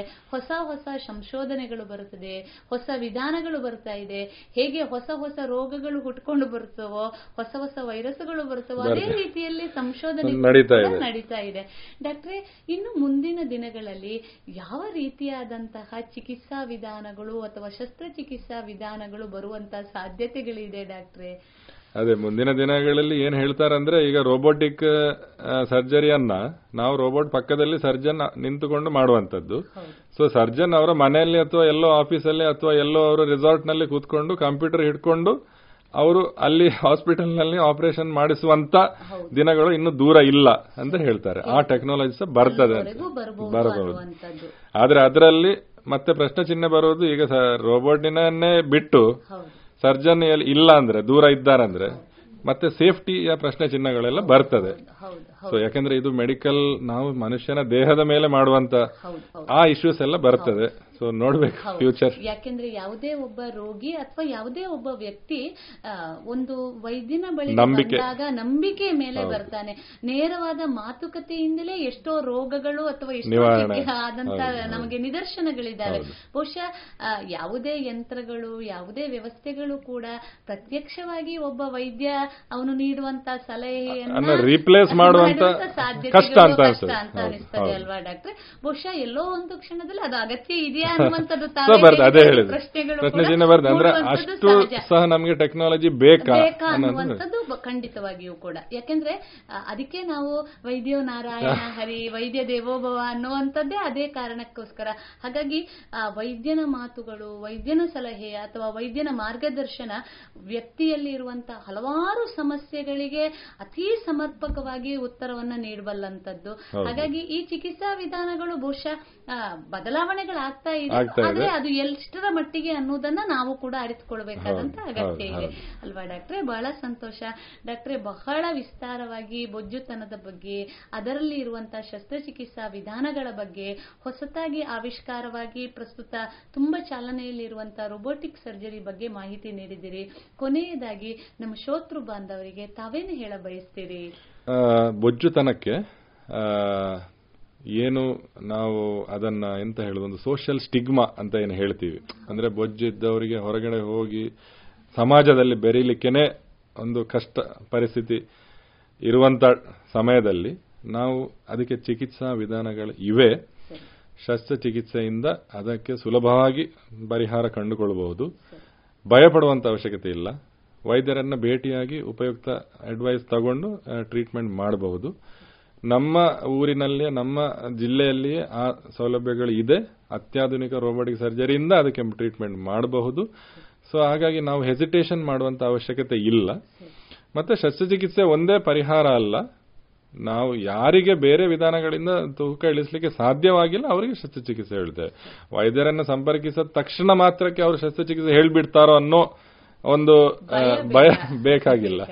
ಹಾಗೆ. ಸಂದರ್ಶನ ಮಾಡಿ ಅಡ್ವೈಸ್ ತಗೊಂಡು ಅದರಿಂದನೇ ಎಷ್ಟೋ ಪರಿಣಾಮಕಾರಿಯಾಗಿ ಕೆಲವರು ವೆಯ್ಟ್ ಲಾಸ್ ಆದವರು ಇದ್ದಾರೆ ಬಹಳ ಸಂತೋಷ ಡಾಕ್ಟ್ರೆ. ಇಷ್ಟು ಹೊತ್ತು ನಮ್ಮ ರೇಡಿಯೋ ಪಾಂಚಜನ್ಯದ ಶೋತೃ ಬಾಂಧವರಿಗೆ ಬೊಜ್ಜುತನದಿಂದ ಬರಬಹುದಾದಂತಹ ಸಮಸ್ಯೆಗಳು ಅದನ್ನ ನಿವಾರಣೆ ಮಾಡಿದಾಗ ಕಂಡುಕೊಳ್ಳಬಹುದಾದಂತಹ ಆರೋಗ್ಯಕರ ಜೀವನ ಶೈಲಿಯ ಬಗ್ಗೆ ಮಾಹಿತಿಯನ್ನು ನೀಡಿದ್ದೀರಿ. ಬಹುಶಃ ಪ್ರತಿಯೊರು ವ್ಯಕ್ತಿಯೂ ಕೂಡ ನನ್ನ ಆರೋಗ್ಯ ನನ್ನ ಹೊಣೆ ಅನ್ನುವಂತಹ ಜವಾಬ್ದಾರಿಯುತವಾದಂತಹ ಅರಿವನ್ನ ಹೊಂದಿದ್ದಾಗ ಬಹುಶಃ ಎಲ್ಲ ಸಮಸ್ಯೆಗಳಿಂದ ಹೊರಗೆ ಬರಬಹುದು.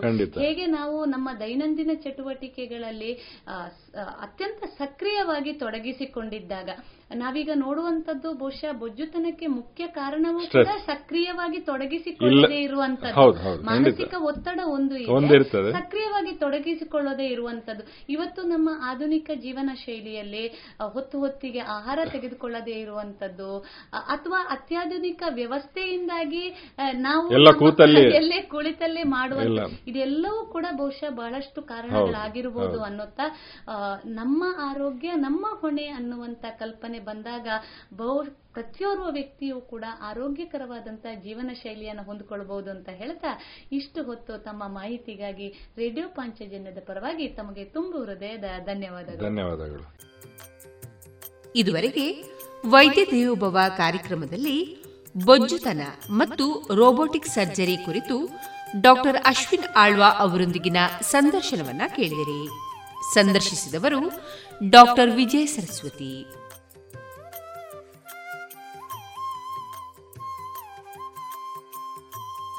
ಇನ್ನು ಮುಂದೆ ಯುಗಾದಿ ಮಧುರ ಗೀತೆಗಳು ಪ್ರಸಾರಗೊಳ್ಳಲಿದೆ.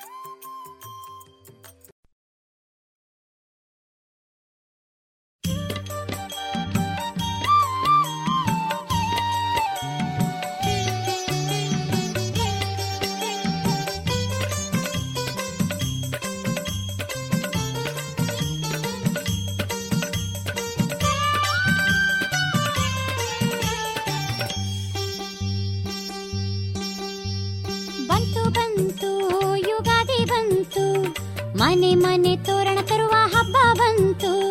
ಬಂತು ಬಂತು ಯುಗಾದಿ ಬಂತು ಮನೆ ಮನೆ ತೋರಣ ತರುವ ಹಬ್ಬ ಬಂತು. ಸಿರಿ ಸಂತೋಷದ ಯುಗಾದಿ ನೆನಪಿನ ಹಬ್ಬ ಬಂತು ನಮಗೆ ಸಖ ತಂತು ಸಿರಿ ಸಂತೋಷದ ಯುಗಾದಿ ನೆನಪಿನ ಹಬ್ಬ ಬಂತು, ನಮಗೆ ಸಗ್ಗ ತಂತು.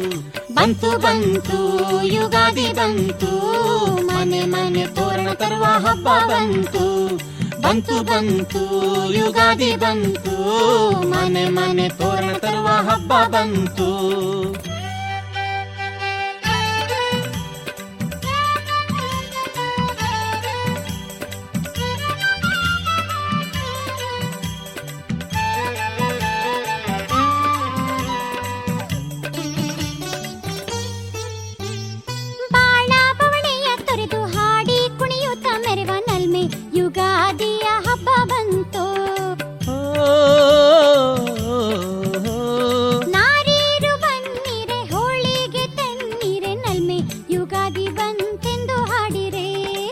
ಹಿಗ್ಗು ತಂತು, ಸಗ್ಗ ತಂತು, ಬಂತು ಬಂತು, ಯುಗಾದಿ ಬಂತು, ಮನೆ ಮನೆ ತೋರಣ ತರುವ ಹಬ್ಬ ಬಂತು.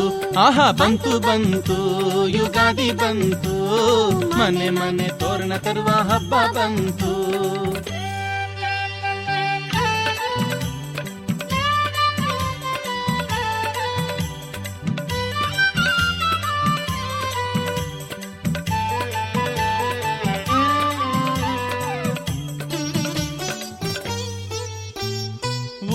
ಊರ್ನೆಲ್ಲ ಸಿಂಗಾರ ಮಾಡಿ ಬೆಳಗಿದ ಹಬ್ಬ ಬಂತು ಹಬ್ಬ ಬಂತು. ಅಜ್ಜ ಅಜ್ಜಿರ ನೆನೆದು ಹಿರೇರ ಪೂಜೆ ಮಾಡಿ ಆಡಿ ನಲಿದು ಕುಣಿದು ತಣಿದ ಹಬ್ಬ ಬಂತು. ತಂತು. ಬಂತು ಬಂತು, ಯುಗಾದಿ ಬಂತು. ಮನೆ ಮನೆ ತೋರಣ ತರುವ ಹಬ್ಬ ಬಂತು. ಆಹಾ, ಬಂತು ಬಂತು, ಯುಗಾದಿ ಬಂತು. ಮನೆ ಮನೆ ತೋರಣ ತರುವ ಹಬ್ಬ ಬಂತು.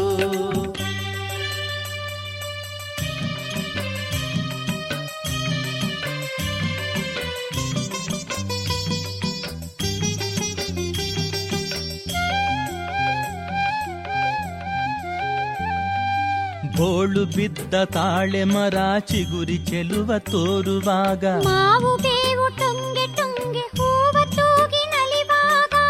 ನಾಲಿ ಮಾಡೋ ಜನರು ಹೋಳ್ಗೆ ತುಪ್ಪ ತಿನ್ನುವಾಗ. ಬವಣೆ ಮರೆತು ಉಪ್ಪಿ ಉಪ್ಪಿ ಕೇಕೆ ಹಾಕಿ ಮೆರೆವಾಗ. ಹಬ್ಬ ಬಂತು ಬಂತು ಬಂತು ಯುಗಾದಿ ಬಂತು ಮನೆ ಮನೆ ತೋರಣ ತರುವ ಹಬ್ಬ ಬಂತು. ಓಹೋ ಬಂತು ಬಂತು ಯುಗಾದಿ ಬಂತು ಮನೆ ಮನೆ ತೋರಣ ತರುವ ಹಬ್ಬ ಬಂತು.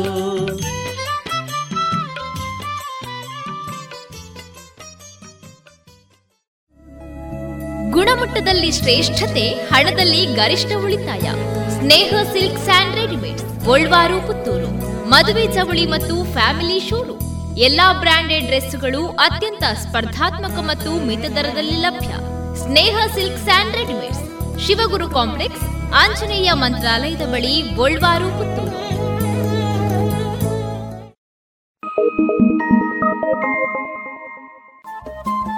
ರೇಡಿಯೋ ಪಾಂಚಜನ್ಯ ತೊಂಬತ್ತು ಬಿಂದು ಎಂಟು ಎಫ್ಎಂ ಸಮುದಾಯ ಬಾನುಲಿ ಕೇಂದ್ರ ಪುತ್ತೂರು. ಇದು ಜೀವ ಜೀವದ ಸ್ವರ ಸಂಚಾರ.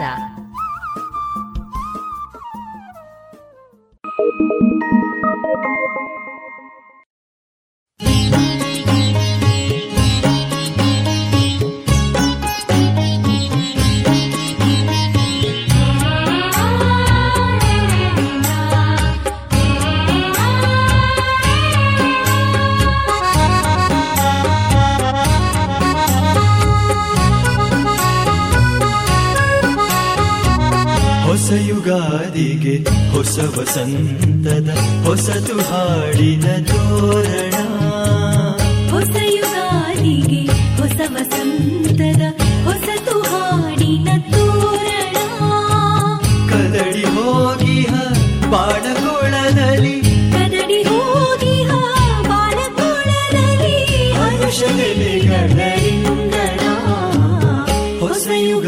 ಯುಗಾದಿಗೆ ಹೊಸ ವಸಂತದ ಹೊಸತು ಹಾಡಿನ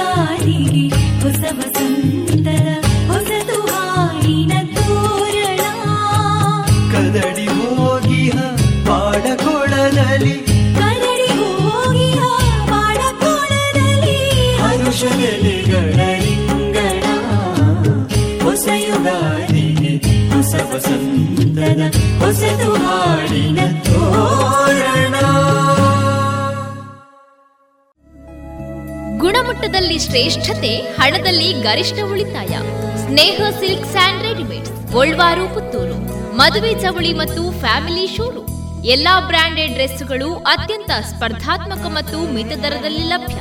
Sneha silk and readymades Shivaguru complex Anjaneya ಮಂತ್ರಾಲಯದ ಬಳಿ ಗೋಲ್ವಾರು ಪುತ್ತೂರು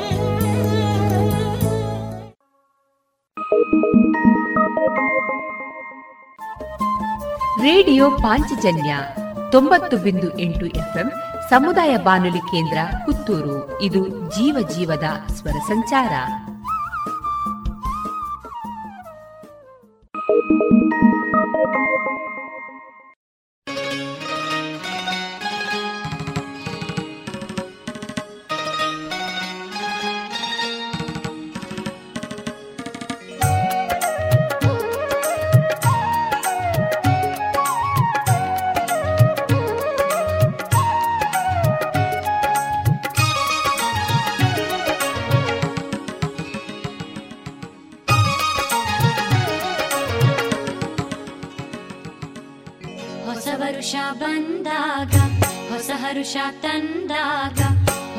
shall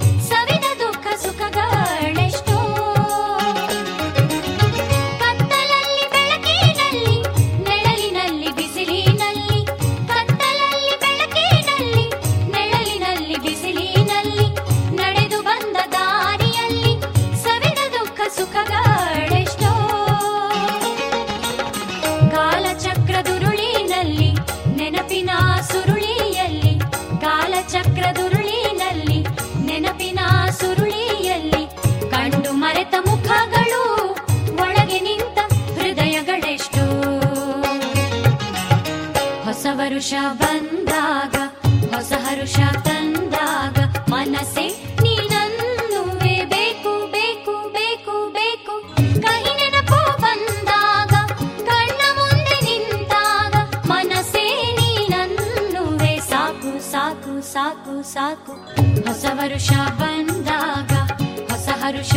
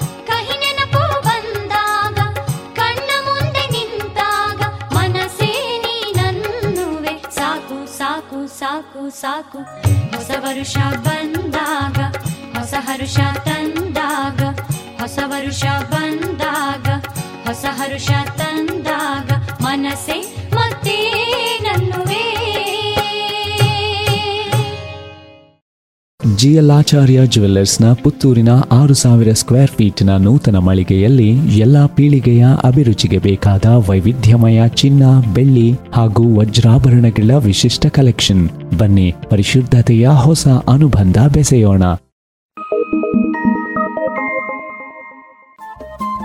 ರೇಡಿಯೋ ಪಾಂಚಜನ್ಯ ತೊಂಬತ್ತು ಬಿಂದು ಸಮುದಾಯ ಬಾನುಲಿ ಕೇಂದ್ರ ಪುತ್ತೂರು. ಇದು ಜೀವ ಜೀವದ ಸ್ವರ ಸಂಚಾರ. Thank you.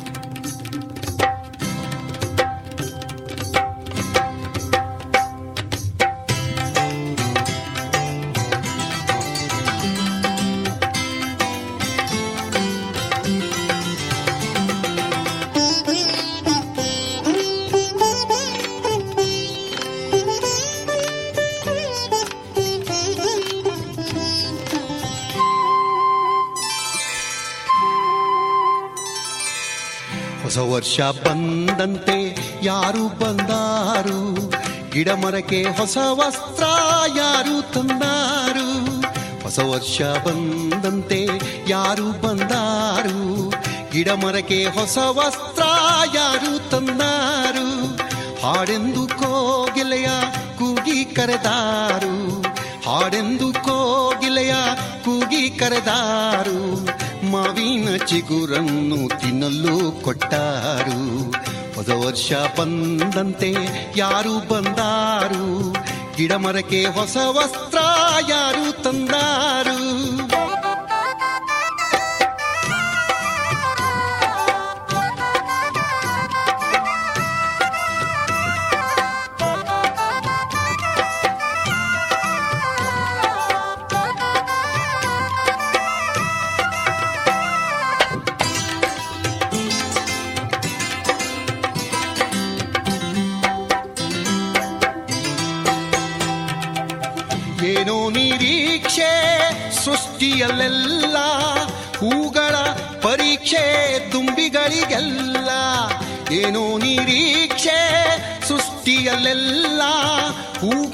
ಪರೀಕ್ಷೆ ದುಂಬಿಗಳಿಗೆಲ್ಲ ಬಂದನು ವಸಂತ ಬಂದಿಗಳೇ ಎಲ್ಲ ಬಂದನು ವಸಂತ ಬಂದಿಗಳೇ ಎಲ್ಲ.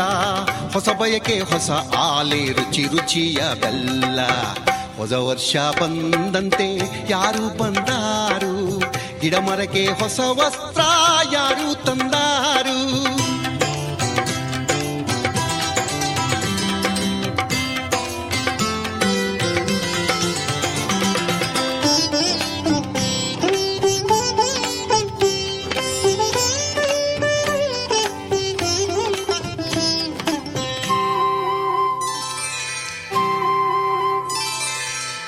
ಏನಿದೆಯೋ ಇಲ್ಲವೋ ಆಸೆಯೊಂದುಂಟು ಬಾನಿನಲ್ಲಿ ಹೊಸ ಸೂರ್ಯ ಬರುವ ಮಾತುಂಟು ಏನಿದೆಯೋ ಇಲ್ಲವೋ ಆಸೆಯೊಂದುಂಟು ಬಾನಿನಲ್ಲಿ ಹೊಸ ಸೂರ್ಯ ಬರುವ ಮಾತುಂಟು ಸಂಜೆಯಲ್ಲಿ ಮಿಂಚಿರಲು ಅಂಚುಗಳ ಬಣ್ಣ ಸಂಜೆಯಲ್ಲಿ ಮಿಂಚಿರಲು ಅಂಚುಗಳ ಬಣ್ಣ ಕಪ್ಪಾದರೂ ಮುಗಿಲು ಜರಿಸೀರೆ ಅಣ್ಣ ಹೊಸ ವರ್ಷ ಬಂದಂತೆ ಯಾರು ಬಂದಾರು?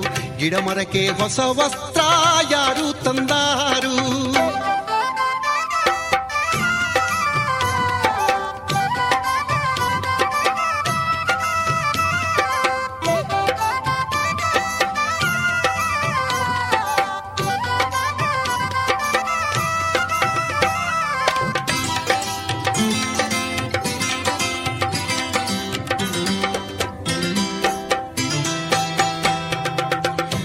ನೆನಪುಗಳ ಚೋಲಿಯಲಿ ತೂಗುವುದು ಮನಸ್ಸು, ಕಟ್ಟುವುದು ಮಾಲೆಯಲಿ ಹೊಸ ಹೊಸ ಕನಸು. ನೆನಪುಗಳ ಜೋಲಿಯಲ್ಲಿ ತೂಗುವುದು ಮನಸ್ಸು, ಕಟ್ಟುವುದು ಮಾಲೆಯಲಿ ಹೊಸ ಹೊಸ ಕನಸು. ನಾನು ಸಾಗದಿದ್ದರೂ ಕನಸಿಗಿದೆ ಘನತೆ, ನಾನು ಸಾಗದಿದ್ದರೂ ಕನಸಿಗಿದೆ ಘನತೆ. ತೈಲ ಯಾವುದೇ ಇರಲಿ, ಉರಿಯುವುದು ಹಣ್ಣತೆ ತೈಲ ಯಾವುದೇ ಇರಲಿ, ಉರಿಯುವುದು ಹಣ್ಣತ್ತೆ. ಹೊಸ ವರ್ಷ ಬಂದಂತೆ ಯಾರು ಬಂದಾರು? ಗಿಡ ಮರಕ್ಕೆ ಹೊಸ ವಸ್ತ್ರ ಯಾರು ತಂದಾರು? ಹಾಡೆಂದು ಕೋಗಿಲೆಯ ಕೂಗಿ ಕರೆದಾರು. ಮಾವಿನ ಚಿಗುರನ್ನು ತಿನ್ನಲು ಕೊಟ್ಟಾರು. ಹೊಸ ವರ್ಷ ಬಂದಂತೆ ಯಾರು ಬಂದಾರು? ಗಿಡ ಮರಕ್ಕೆ ಹೊಸ ವಸ್ತ್ರ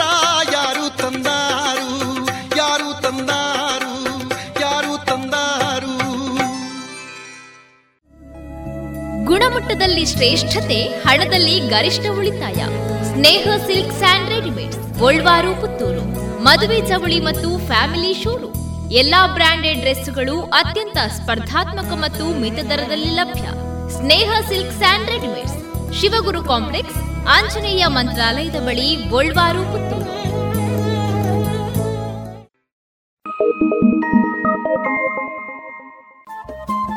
ರೇಡಿಯೋ ಪಾಂಚಜನ್ಯ ತೊಂಬತ್ತು ಬಿಂದು ಎಂಟು ಎಫ್ಎಂ ಸಮುದಾಯ ಬಾನುಲಿ ಕೇಂದ್ರ ಪುತ್ತೂರು. ಇದು ಜೀವ ಜೀವದ ಸ್ವರ ಸಂಚಾರ.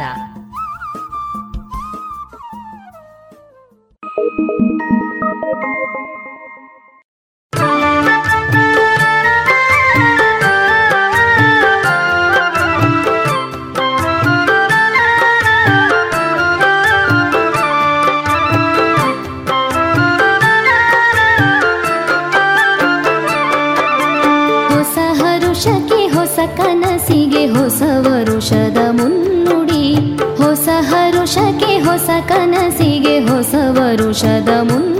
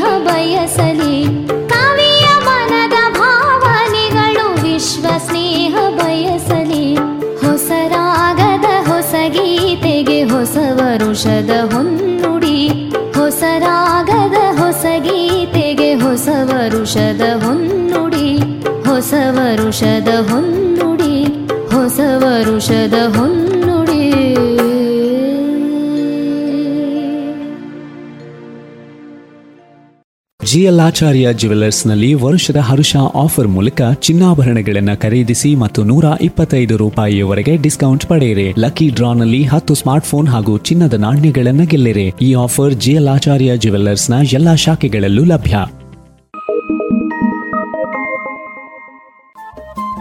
ರೇಡಿಯೋ ಪಾಂಚಜನ್ಯ ತೊಂಬತ್ತು ಬಿಂದು ಸಮುದಾಯ ಬಾನುಲಿ ಕೇಂದ್ರ ಪುತ್ತೂರು. ಇದು ಜೀವ ಜೀವದ ಸ್ವರ ಸಂಚಾರ.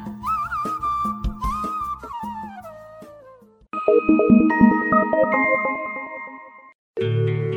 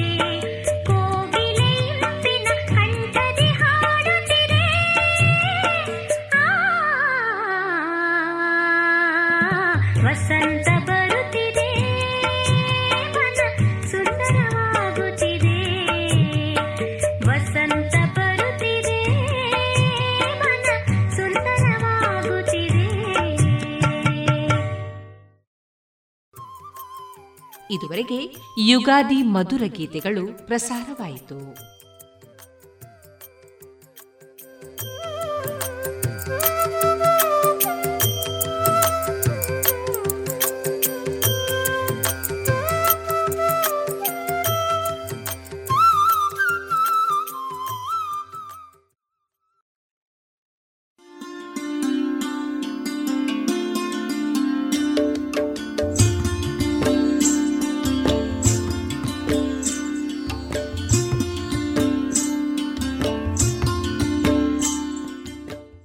ರೇಡಿಯೋ ಪಾಂಚಜನ್ಯ ಸಮುದಾಯ ಬಾನುಲಿ ಕೇಂದ್ರದಿಂದ ನಿಮ್ಮ ಕಾರ್ಯಕ್ರಮಗಳು ಪ್ರಸಾರವಾಗಬೇಕೆ? ಹಾಗಿದ್ದರೆ ನಮ್ಮನ್ನು ಸಂಪರ್ಕಿಸಿ.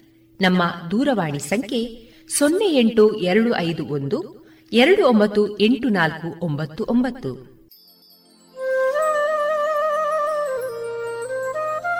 ಗಮನಿಸಿ ಕೇಳುವರೆ ನಮ್ಮ ಕಾರ್ಯಕ್ರಮಗಳನ್ನು ವೆಬ್ಸೈಟ್ ಮೂಲಕ ಕೂಡ ಆಲಿಸಬಹುದು.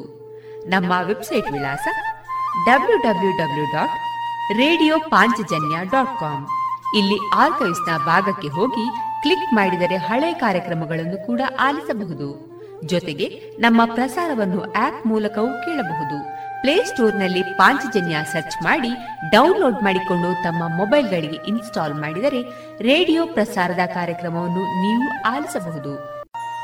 ನಮ್ಮ ಪ್ರಸಾರದ ಬಗೆಗೆ ನಿಮ್ಮ ಅಭಿಪ್ರಾಯಗಳನ್ನು ಹಂಚಿಕೊಳ್ಳಲು ನಮ್ಮ ವಿಳಾಸ ರೇಡಿಯೋ ಪಾಂಚಜನ್ಯ ತೊಂಬತ್ತು ಬಿಂದು ಎಂಟು ಎಫ್ಎಂ ಸಮುದಾಯ ಬಾನುಲಿ ಕೇಂದ್ರ, ನೆಹರು ನಗರ, ಪುತ್ತೂರು. ನಮ್ಮ ದೂರವಾಣಿ ಸಂಖ್ಯೆ ಸೊನ್ನೆ ಎಂಟು ಎರಡು ಐದು ಒಂದು, ಎರಡು ಒಂಬತ್ತು ಎಂಟು ನಾಲ್ಕು ಒಂಬತ್ತು ಒಂಬತ್ತು. ಇಮೇಲ್ ವಿಳಾಸ radio Panchajanya at Gmail dot com ನಮ್ಮ ವಿಳಾಸ ಮತ್ತೊಮ್ಮೆ ರೇಡಿಯೋ ಪಾಂಚಜನ್ಯ ತೊಂಬತ್ತು ಬಿಂದು ಎಂಟು ಎಫ್ಎಂ ಸಮುದಾಯ ಬಾನುಲಿ ಕೇಂದ್ರ, ನೆಹರು ನಗರ, ಪುತ್ತೂರು. ನಮ್ಮ ದೂರವಾಣಿ ಸಂಖ್ಯೆ ಸೊನ್ನೆ ಎಂಟು ಎರಡು ಐದು ಒಂದು, ಎರಡು ಒಂಬತ್ತು ಎಂಟು ನಾಲ್ಕು ಒಂಬತ್ತು ಒಂಬತ್ತು. ಇಲ್ಲಿಗೆ ಈ ಹೊತ್ತಿನ ಪ್ರಸಾರ ಕಾರ್ಯಕ್ರಮವನ್ನ ಮುಕ್ತಾಯಗೊಳಿಸುತ್ತಿದ್ದೇವೆ. ಆತ್ಮೀಯ ಕೇಳುಗರಿಗೆಲ್ಲ ರೇಡಿಯೋ ಪಾಂಚಜನ್ಯದ ಬಳಗದ ಪರವಾಗಿ ನಾನು ತೇಜಸ್ವಿ ರಾಜೇಶ್ ಮಾಡುವ ಅನಂತ ವಂದನೆಗಳು.